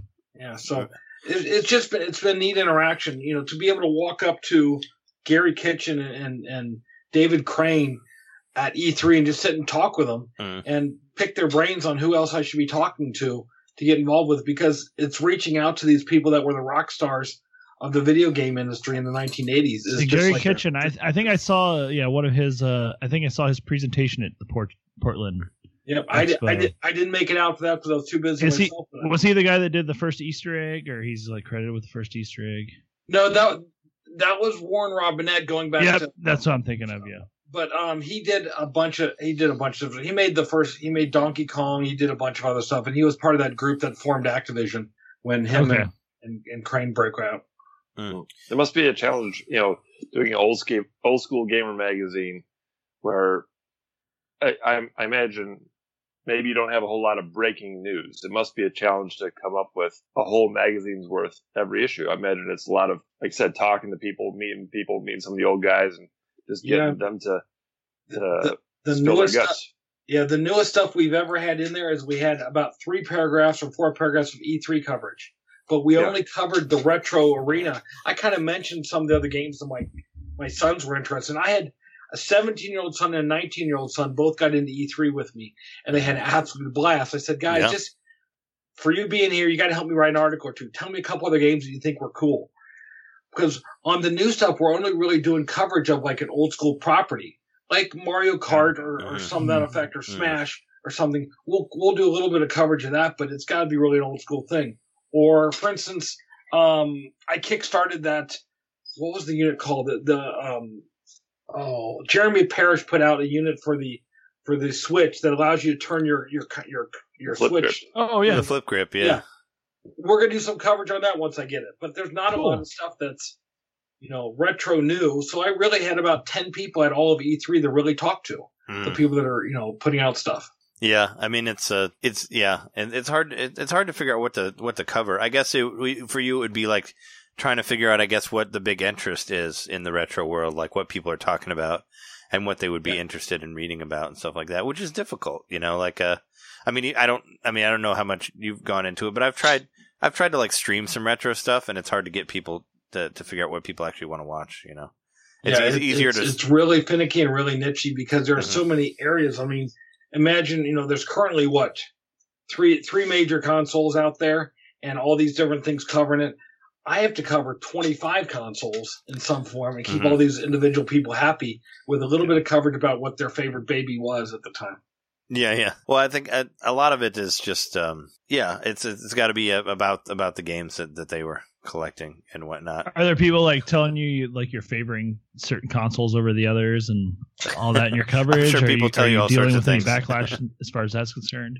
Not much on. Of course, they want more of different kinds. Like, for instance, I'd love to get some more pinball related stuff in there because Sure. pinball's Okay. kind of knows video game, console, and arcade Mhm. guys.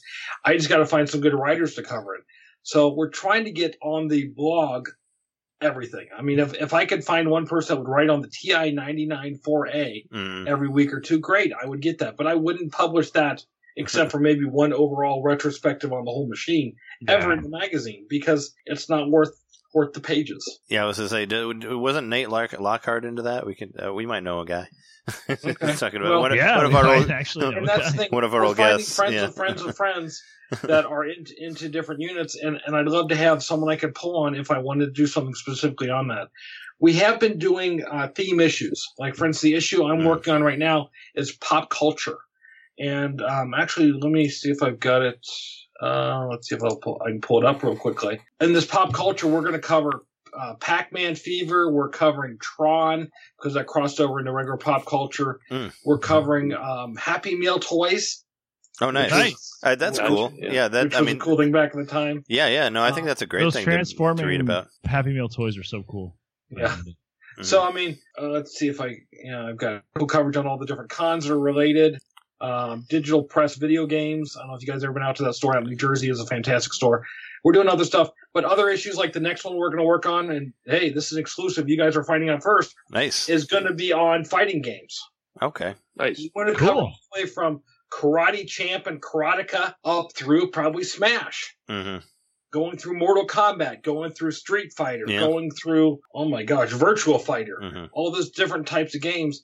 Hell And yeah. that's and our issue will be probably about half to two thirds about that, and then there'll be some of the regular columns that that may not be exactly on topic. Very cool. Nice. Yeah, definitely. Let me ask you, uh, what what level do you have to be on Patreon to get a to get a issue sent to you? Like, are there tiers like that where you can uh, like is there like a ten dollar level where you get like um a mo- monthly subscription or, or a yearly subscription or whatever? Or, Um, Or as it's- long as you're on it's the a, Patreon. um, was six dollars ninety five cents or something like that. We come out every other month. So Okay. it's basically every other month you're paying six seven six six dollars ninety five cents to get it mailed to you in the US. oh, that's not bad at all. Did you say it was thirty Good for deal. a full year? It's thirty for a full year subscription, um, in print, delivered to your mailbox, approximately the middle of every other month. Nice. Yeah. Um, for everyone that's listening, uh, that's that's like a what's that like a cup of coffee uh, about you know it's a, It'd be what two fifty an issue? expensive than Starbucks coffee. Yeah. yeah yeah I mean it's uh and it it'll stay with you longer than the coffee. Well, one thing we did that people got a real kick out of it. I don't know if, if you guys remember from, from when you got your magazines or if um, the the couple a couple of you that picked up ones. We're putting a poster in every magazine too. Oh, Yeah. That was, nice. that Yeah. was a thing back in the day. Yeah. the- So essentially, our cover is going to have is, is is a poster also. Um, and you know, the next one that we're putting out is actually a parody of a Atari catalog from 1980 something. mm. Oh, that's That's oh, wow, yeah. cool. So Yeah. No. I, I, got the issue with the Donkey Kong poster. Was that the first issue? uh, the Donkey Kong poster was the second issue, and if you look at the issue. poster, it's actually got Billy and Walter down in the bottom corners of it also. Mm-hmm. hmm Yeah, that was a really cool poster. That was what uh, you know. I, I thought your cover on that one was really, really attractive, and what what told me that you know this wasn't some run of the mill magazine. You guys, Yeah. you look Uh, professional right from the get go. Thorvaldsen from uh, I think it's from South Carolina does that stuff. He's one of the people I hooked up with right away out of the gate, and he's now done six covers for me. Um, and it's it's it's neat stuff what he does. He's working on the on the on the fighting game cover right now, we're Mm. trying to play with how we're going to express that. Yeah, no, that I'm. I mean, I'd love to see what the, how that looks. Like from the covers that I saw, they looked really good. Like I, like I, I said, I, I read, I, I, I like looked through like probably the last three or four, I think, on the on the on the website. But uh, I, yeah, I definitely dug the covers. Uh, the fighting game would be interesting. I mean, because you are you just going to put? I mean, I guess you'd all put the main guys in there. I, I, I can't wait to see what it looks like. I gave Yeah. him some ideas I don't want to give out at this point, but it, it, Oh, we're sure, trying sure. to come up with a way to have a bunch of different characters on it. People really like seeing all the different characters. If we were to just put Ryu against, you know, Scorpion, boring. Just Yeah, two two things. We want to have a way of having a bunch of different characters Mhm. involved in it. And I'll give you hints. It's a little bit Nintendo esque in what the concept is we're working on. Sure. Ooh. I know. I know the one I have. Uh, it, it's probably the first issue. It's got like uh, I know Dig Dug's on there or whatever his name is. Ryu Habashi, or I don't know. what- He's got like a full name. I know. Ryu Yeah, Habashi but- is. Uh, The, the first Ninja one was like all kinds of characters. I mean, he's literally got oh wow, um, about probably thirty different characters. We started I think that's the one I have. Yeah. a map on, in in the magazine of who everybody was mm, because it got it got confusing. I mean, I couldn't figure out who everybody was. Sure. No, it'd be nice to see like if there's a person like if it was like the guy from Dig Dug, and you're like, what is his name? And you can look at it up on a key and be like, oh yeah, there he is. Yeah. I mean, that's that's good to inform people on that for sure. Is there is there like a um? I mean, is is there like a number one person that you would want to get an interview from on it? If you could get anybody for the magazine, or If I could get anyone, um, I'd put like a Nolan Bushnell right up at the top. I'd put um, you know, couple of the classic Nintendo programmers from back Mhm. in the day. sure, would be up near near the top of the line. Um, people that I've tried to reach out to a couple of these people, but obviously, you know, they aren't the easiest person in the world to get together. Yeah. sure, Um, got to talk to with Howard Scott Warshaw, the guy who did um, uh, E.T. and Yars' Revenge and stuff like that at a past classic gaming expo. So I'm trying to reach in with him. He's an interesting guy if you if you ever heard his his history on stuff. I'd love to do a piece on him. Oh yeah, I'd like to learn more about him. and you're that, that's the Atari ET, right? The one, uh, yeah, yeah. Right? yeah, the buried. He's someone underground that's one, like dealt with an intense deadline, like in a real way. yeah, yeah, yeah, right. So Yeah. I, I well, he, one person I was excited to really meet um, is Brian Colin. I don't know if you guys ever heard of him, but he made Rampage, Xenophobe, Okay. a bunch of Oh, other right, games. yeah, he was at um, and he he was, was, at actually a MGC. consultant on that new Rampage movie. And in the next issue of the magazine, I'm looking at right now, we have a double feature covering a little bit of the history of, of Rampage being made and his experience of being an extra in Oh, the nice. movie. They cut him out, but he was an Oh. extra in the movie and got probably What? They cut him That's out? hor- That's horrible. That sucks. What? That's Creator of the game, terrible. come on. Yeah, You, you gotta let him like get killed or something. I mean, first, first Yeah. they, Did, did, yeah, did you guys see the movie, by the way? John, the John movie. did. I didn't see it. it, it, it was cute. It had some good callbacks to, to the to the original game. Like there is a lady in the red dress Mhm. and stuff like that. And Mhm. it's, and I mean, they had to do what they had to do with it. Did anybody get shocked when they ate something? I don't remember if that happened or not. That's like Did some the people most get eaten? Thing I remember. Yeah. Or, or So, like, or throwing up, and like a- they'd puke when they ate some things. I remember that. Yeah. I, I, I don't know. I, I haven't seen the movie yet, but it kind of really bugged me that they weren't people turned into uh, man, animals. Yeah, and it's just the animals bugged made me the most. Like, come on, like, why could you not just do that? Like, have them be people turn that turn into monsters. There's no reason. Yeah. Then the writers were lazy. Oh, they were aliens. Well, it's like that's right. if No. you took like uh, no, they're just they're just like regular animals that turned into They're like giant Taka and animals. Razor from. They're regular animals, but there's like an alien substance, if I recall, uh, that crashes down from the spaceship. the Yeah. ooze. Yeah. ooze.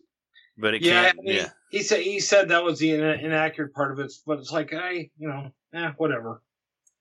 I'm sure He they didn't. money. They probably didn't pay him much for that. Is what I was gonna say. I don't know. I what- don't, I don't think he got anything more out of it except for some extra celebrity and, and him going out for stuff because I mean he did that for the for the company that made it. Oh, He you're right, you're right. He that doesn't own it, yeah. Itself. Yeah, you know he was he was times. at uh, he was at MGC right? Like he was signing Yes. the yeah Yeah, because he, I, I met him MGC. there. He lives in Chicago, I think. Yeah, no, I, I met him there and I did talk to him a little bit. I asked him about. I was always curious about for Rampage. Like I'm from I'm from Peoria and all the games start in Peoria, and I asked him like what his uh, what his whole beef was with was with Peoria. Like if he was from there and he hated the place or whatever, and he's like, oh no, it was just uh, pop, Peoria was popular, so we just put it at the beginning there. Yeah, So that was um, kinda cool. you It's pretty hear- central. I, I think I think we have it in the article, or otherwise it was part of the interview. Do you ever hear about how all the different cities that were in the game actually got a press release from Midway, written by him and his crew, saying, you know, our our you know you're part of a video game. Your city has been immortalized in this video game. Oh, nice. when I was a, I Wow. mentioned this before on the show, but when I was a kid, that we had a ramp. There was a Rampage original Rampage arcade in the Peoria airport, and I Mhm. thought that the reason that it started in Peoria was because I was in Peoria, and if you were playing it in Orlando, like the first level would be Orlando, or like if you were playing in another place, it would be another thing. That's what I thought, you know, because Yeah. I was a kid and I had no that's That's idea. what makes a video game But- about Peoria. But I guess I guess I thought that. I How would you have thought anything different? as yeah, a right. Because I had no idea. Uh, Plus, games weren't that advanced. They didn't know like where you were, and they weren't like automatically oh, like, oh yeah, here's Detroit. You know, you're destroying Detroit first. Or whatever. I just thought it was really weird that Peoria was in there as the first stage. I'm like, I'm like, well, maybe this is like this wherever town you're in. It'll say What's like, that's with where you're at. yeah. So, yeah, they, I have some history with Rampage, but uh, yeah, no, that's definitely cool. What uh, on I the? just want to show these to prove that I got them signed by David Crane. Oh yeah, yeah, Oh, nice. yeah, the pit, pitfall and uh, I've shown them we in the past before, but just let our guests know. I've got a collection of similar cartridges. I, I, um, uh, Nolan was speaking at the Consumer Electronics Show, and I got myself out to a video game store, picked up a copy of Combat, had him sign that. Mhm. But yeah, Hell I've yeah! gotten a bunch I love of those. combat. When you were when you were first starting the magazine like how did you get the word around and all that like were you just were you just hitting uh, or had you already been in conventions for a while were you just hitting up people that you already knew or were you just like sending stuff out being like you know had a buddy like maybe you had a buddy that was into one thing and asked him to write about it or like how did you get Well, the I people mean, together When I started reaching them, I used the power of Facebook. I just Mhm, I didn't do any paid advertising. I just started visiting all these different chat groups and stuff like that, mhm. and it just started snowballing. Um, I was able to contact Dan Lucen that runs Midwest Gaming Classic, Mhm. and he sent out an email for me. I got a hold of a couple other stores, and it just started building from there. And it was a lot of just legwork. Mhm. It was just getting getting out there and keeping it built. Our ten thousand um, retro gamers, and I've got another thousand of them. I just got to organize and get fed into the system. So it's just giving away the magazine and hoping that they like it enough that they'll eventually pay for it. cool yeah yeah definitely so it just I mean, not not just the legwork, but you you know, obviously you know your stuff, and Yeah, and you're you're not just walking somewhere, but you have you have a talk too. You know, like Mm. you know, yeah. I, I, you I, got your knowledge. yeah, I'm I'm enjoying it. There's no doubt about that. And it's, I mean, I, I can see this lasting a long time if I can just get past that next level, get that get that Kickstarter going, get another about probably thousand subscribers. We're at Mhm. like what seven or eight hundred subscribers right now. I could use another thousand of them. Mhm. And when I talk with people like yourselves and and showing love back and forth, I'm going to do whatever sure. I can to kick this up because I'm really enjoying it. Uh, me and my two sons and one of my uh, daughters have gotten to travel to these. We've got to spend a lot of quality time together.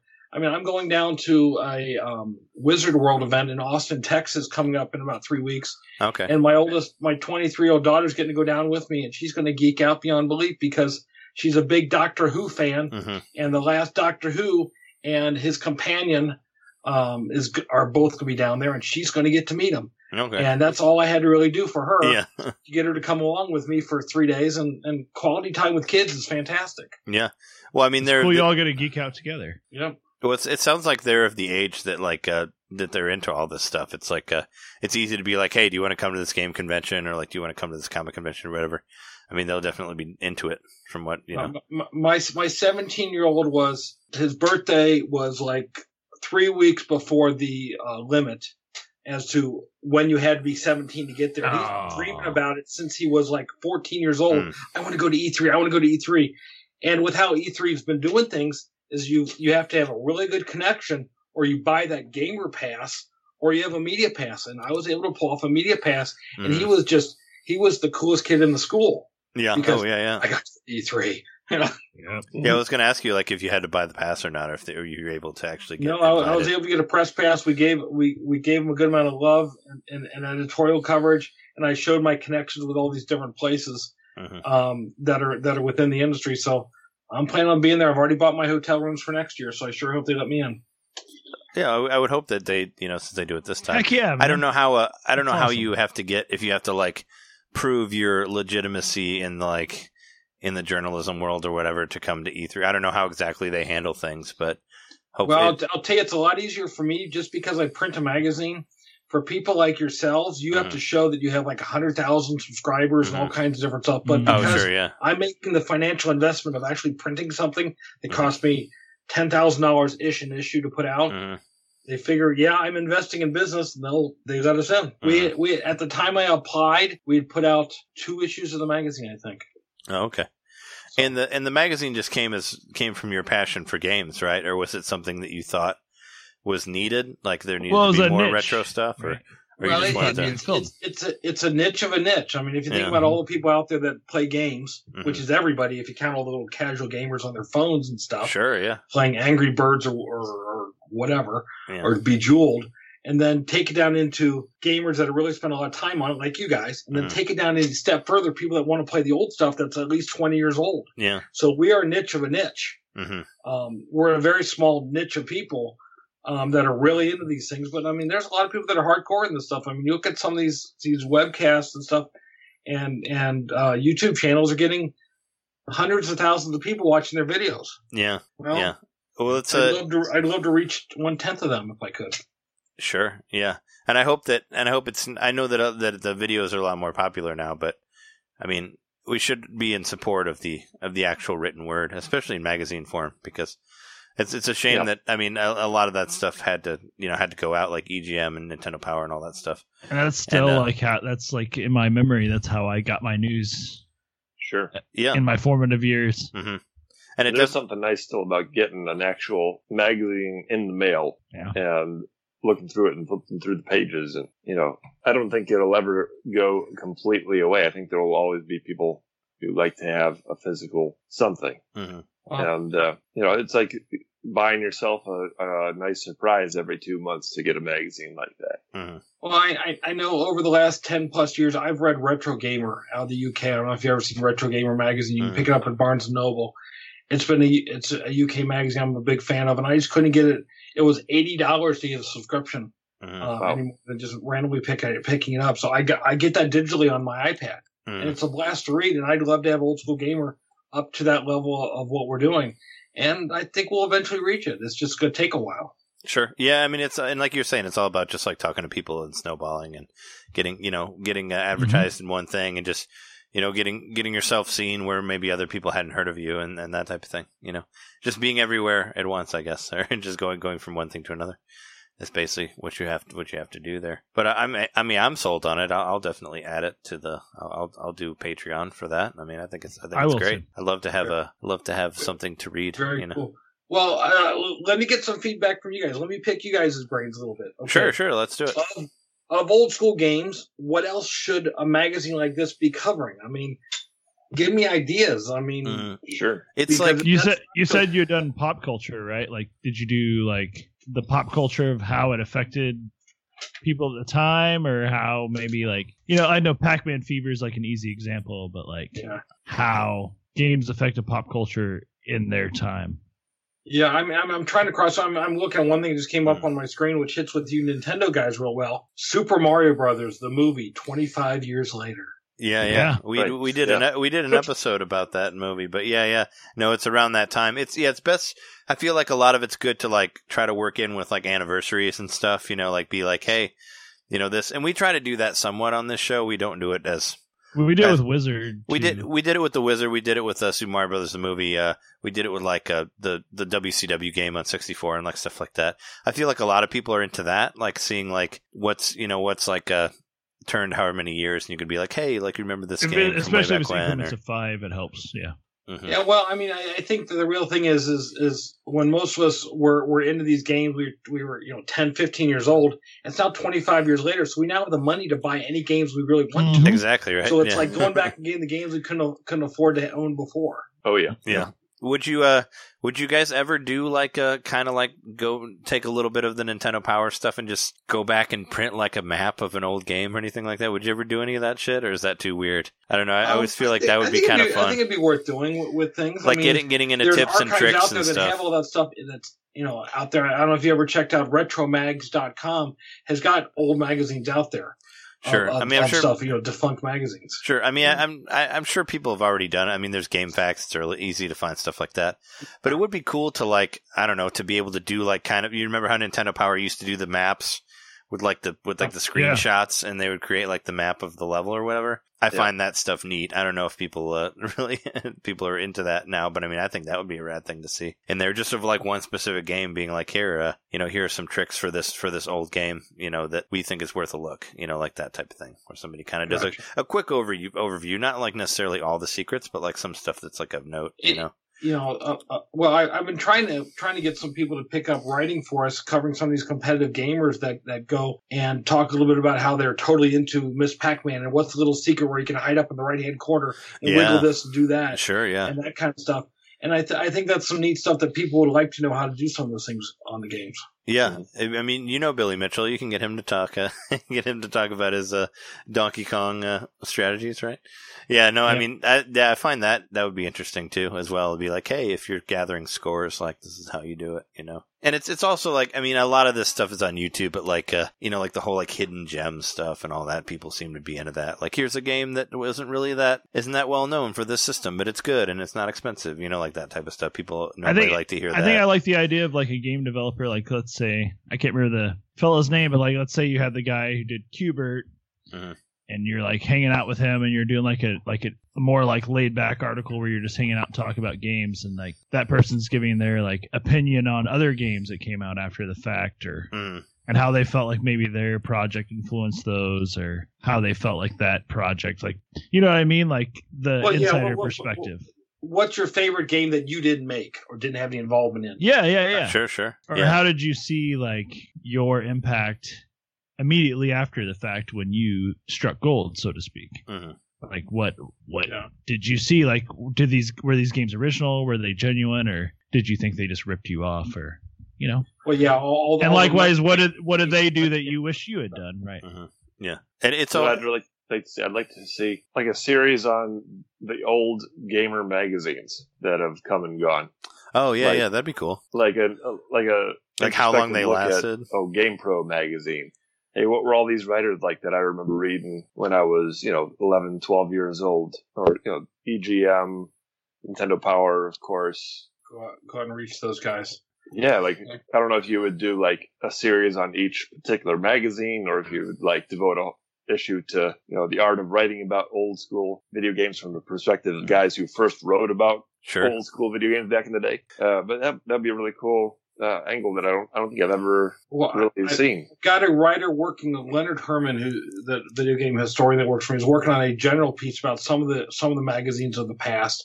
And then if, if that takes off and people are interested, yeah, let's dig deeper. And let's go back and find some of those guys that wrote the reviews on, on the games or on the things originally, and then say Hmm. how and how has this held up since then? I mean, there's some Right. games that have held up really well, and there's other games that were really popular back in '80, whatever, mm-hmm. that no one's going to play anymore.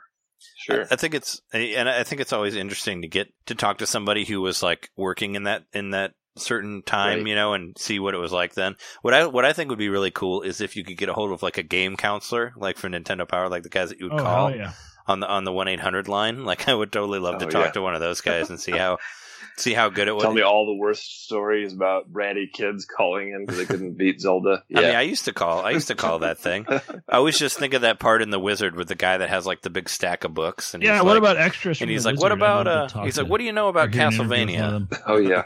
How how did how did uh, Fred Savage act on stage or you know There, on- there's on a group of people trying to get them back together because I think they're coming up on a big anniversary on the Wizard. yeah Uh, Next yeah, year, yeah.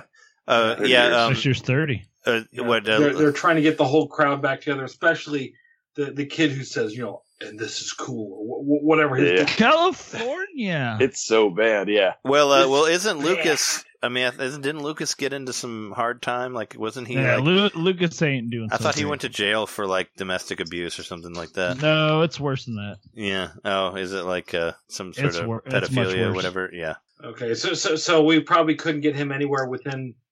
I don't think Lucas. I don't think Lucas would be good. Yeah, I, th- You're I think anybody other than actually. Lucas. I heard that Lucas is like in fell into some shit, but uh, but you know, like it would. I think most importantly, Jenny uh, Lewis is doing great. yeah, it's going to be hard to get her too because she's a rock star now. I mean, I don't think she gives a shit about the wizard anymore. You know, I she mean, Jen- might think it was cool. I mean, Jenny Lewis is pretty fucking rad, but I don't think she. I think I mean I think she's kind of she's gotten pretty big in the world of rock. She's based you know? out of L.A. though, so she might. Be Yeah. cool doing something in the California area. But like, she's uh, come back around to it. And yeah, if you you could know, get if you get the made major if you get the major three, if you could get back uh, the, uh, yeah. if you get Yeah. Jim, if you get Jimmy Woods and uh and uh Fred Savage and and uh Jenny Lewis together, then there you could do that. Yeah, That's I, what you should I, I'm just looking at the cast. Um, again, remembering who everybody was. Like, yeah, I mean, the whole key would be getting Fred to show up. If we can get Fred to show up, maybe we can pull off some more. I think he would. I mean, I know. I remember him tweeting about the Nintendo World Championship and him trying to get into that, which I don't know why Nintendo didn't Yeah, I remember respond to him. funny. They should have given him a, like a yeah, I think Nintendo was like, "Oh all no, we, access pass. we're, they're like, oh no, Fred, Fred, we we want real real players here. We want the we want the pros, man. I'm sorry. Guys, I just, I just looked up on Wikipedia. Do you know Tobey Maguire is an uncredited goon in that? Oh yeah, yeah, Yeah. no, I, Yes, yeah, yeah, I remember I guys spotted probably that. talked about it, but I Oh, yeah, no, really?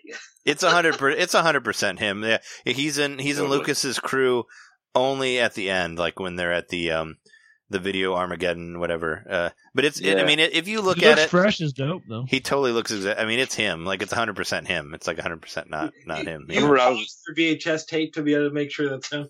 I did, yeah. I was watching it with some friends, like w- w- when I was in college, freshman year, and this is just after Spider Man had come out, like a couple of weeks after Spider Man Yeah. had come out, and I, I paused it, like I hadn't watched the movie in forever. I, I just saw him in an instant. I'm like, that's Spider Man. It's Tobey Maguire. I paused it, and then we pointed out right there. Oh no, it's There him. Yeah. What was that like? Uh, that sportswear they were all wearing at the end. Like he was wearing it too. Body Vision. glove. Yeah, body glove. I thought it was. I They're thought it was Vision. body Or gloves. no, maybe it's body, body glove too. Vision was another. he was gotta do this totally one second. decked out body glove. Yeah, yeah. Isn't like uh yeah yeah yeah. There you go. You love I love love that. Power Glove. It's so bad. Yeah, yeah, Yeah. Love that power glove. Yeah, any sort of uh Only the power glove. yeah stuff like that for anniversaries definitely works. You know, I think it'd be cool uh, on the on the subject of old magazines. It'd be interesting to break down like just how long they last for, like which ones like went the longest, like which ones had the most issues and all that. I would read shit like that, like just to be uh just you know just the info on that, like which Yeah. well, like when the when the earliest one was, like what was the latest one that went before the crash, before like they started again now and all that, you know. Yeah, I gotcha. Oh, okay. Oh, it's, it's it's always yeah, and then like I said, it's always good to good to find people who are in stuff. You know that we were talking about trying to get Shoot. trying to see if we could track down one of the actors from Night Trap. You know, for an episode. Like we were talking about that. Like I, you know, it'd be great to see like people who worked in you know who worked on weird ass games like that. Like if you can actually, because I'm sure they're. I don't know. I don't know what they're doing now. I was actually trying to look up the main lady, and she died in her 30s, so I didn't couldn't find her. But specifically about Yeah, the she's dead. magazines, I want to I want to know more about um, about the writers behind GamePro because I don't know if you guys read GamePro, but all the writers is that the one that went by had the, the faces?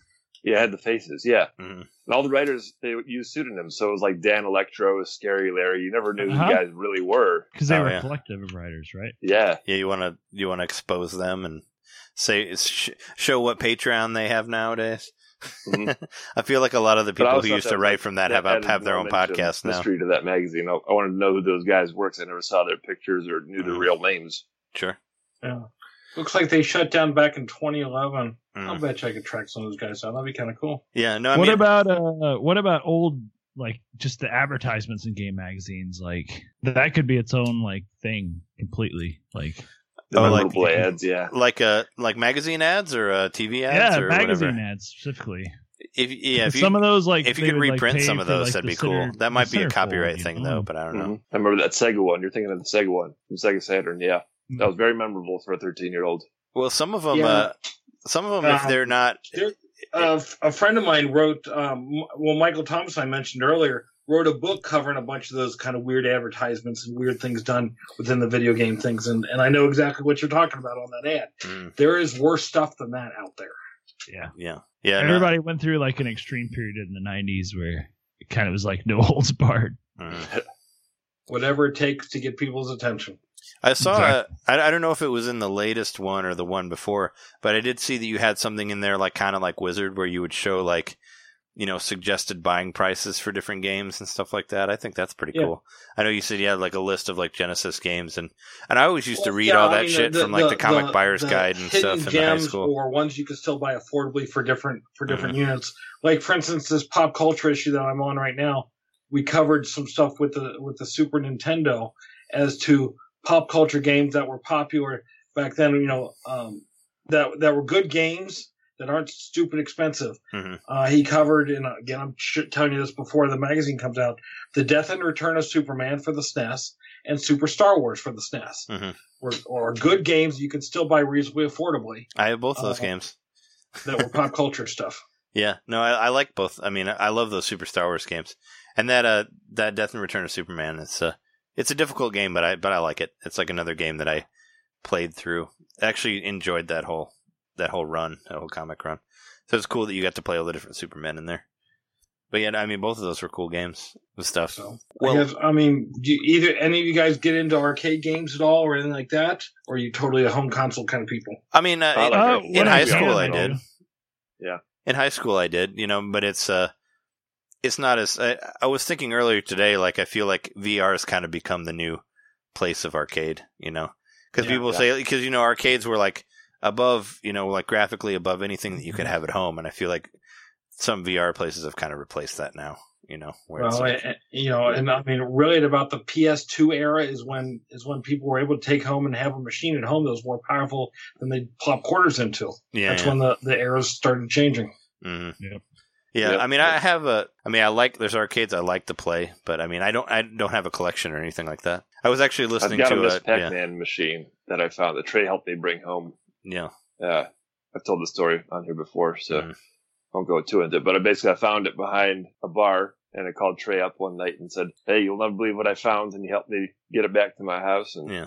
uh, now I was back in Michigan with my sister, but yeah, I played that machine through and through, so I know Miss Pac-Man pretty well. Yeah, it was a. I was listening to a podcast today about collecting arcades, and they said if you actually want to collect an arcade, just to buy a broken one for like nothing and learn how to fix it. Mhm. It's like the way to do it. The, the, the best way to to do. go to, go to one of these auctions. I don't know what neck of the woods you guys are all in, but I mean, go go to one of the auctions and buy buy a machine that looks like it's that's mostly working. It's Mhm. just more of a cosmetic thing. You get yourself a, a working machine for two hundred bucks. Yeah, yeah, So yeah. You can get one for I really cheap and to buy an figure out how to make it. Yeah, That's a goal of mine. yeah. If you want to get one, just buy buy a broken one and then just teach yourself how to fix it, which will help you to maintain it later. You know, when you do actually get one that works, you know, so that's kind of the best route to do that. But uh, I, we're we're getting close to two hours here, so I want to I want to kind of wrap it up. But uh, everything, I mean, it's great to have you on the show. Like lots of really cool stuff to hear about Hell the yeah. magazine and all that. And uh, make sure uh, Ryan, like, e- please email me like the address for the uh, Kickstarter and all that, so I can put it in the details for the podcast and make sure Okay. everyone can. and then yeah, in, in general, it's oldschoolgamer.com okay, uh, for people to sign up for the digital version for free, and then you'll get Mhm. one copy of the print magazine in your mailbox the next time it comes out. very very very cool. And I'll Great. definitely I want to check out the Patreon for sure and see like and see what you got, what the different tiers are and all that. But I mean, yeah, for like this for like the small price of what seven dollars every two months, so that's like three fifty a month pretty much. That's uh, I mean that's a no brainer. I think if you're into uh, Yeah. games at all, I think that's definitely an investment. So all of you that are out there listening, you know, definitely check it out and go and go do that. I think it's two fifty every two months. Yeah, yeah. It's uh, well, I mean, if it's what is it like seven? If you said it was like around seven every Six two months, issues right? a year. Yeah, well, Yeah, I- if, 30 a year. if you do the subscription, it'll end up costing you, yeah, two fifty a month. If you, Oh, yeah, if you yeah. just do the s- do the uh, Patreon, it's going to be six ninety five every time we ship a magazine. Okay. All right. Cool. Yeah, definitely. Is there uh, anywhere like are you on Twitter or anything like that? Is there like a Uh, we're still working on building that up. okay? we, we, we haven't we haven't hit that world yet. I mean, I I caught up with MySpace. Okay, I, I'm a little bit slow. you guys got a GeoCities too, right? I, I'm kidding. How's your Xanga doing? but uh, I've got my I've got my Juno email account. Come on.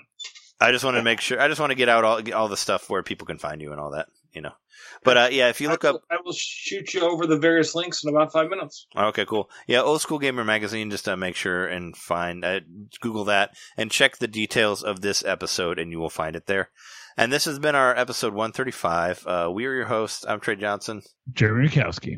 John Litter. and Ryan Berger, having fun with you guys. Good Yeah. night. yeah, very nice, very nice to have you on here, man. We'll we'll talk we'll talk soon. Thanks thanks for being on, man. Yeah, thanks, man. Thank you. Good night, gentlemen. All right, All right, good night. Thanks for staying See up with us. Bye. Yeah, you can find us at Nintendo Made Podcast, uh, NintendoMadePodcast.com. You can find us on iTunes. Uh, please, uh, you know, subscribe to us, uh, leave us a review, all that fun stuff. You can catch, uh, you know, YouTube videos of Jeremy and I on uh, youtube.com slash Fingmater, F-I-N-G-M-A-T-R. You can also catch me streaming at twitch.tv slash Nintendo Main Podcast. And Jeremy and I are on Twitter at uh, Nintendo underscore domain and uh, at JMaxDeck. So, you know, add us on there and fight about our, our uh, you know, our different opinions on GTA versus uh, Saints Row the Third and all that fun stuff. anyway, uh, you know, thanks for listening, and we'll see you next week. See you.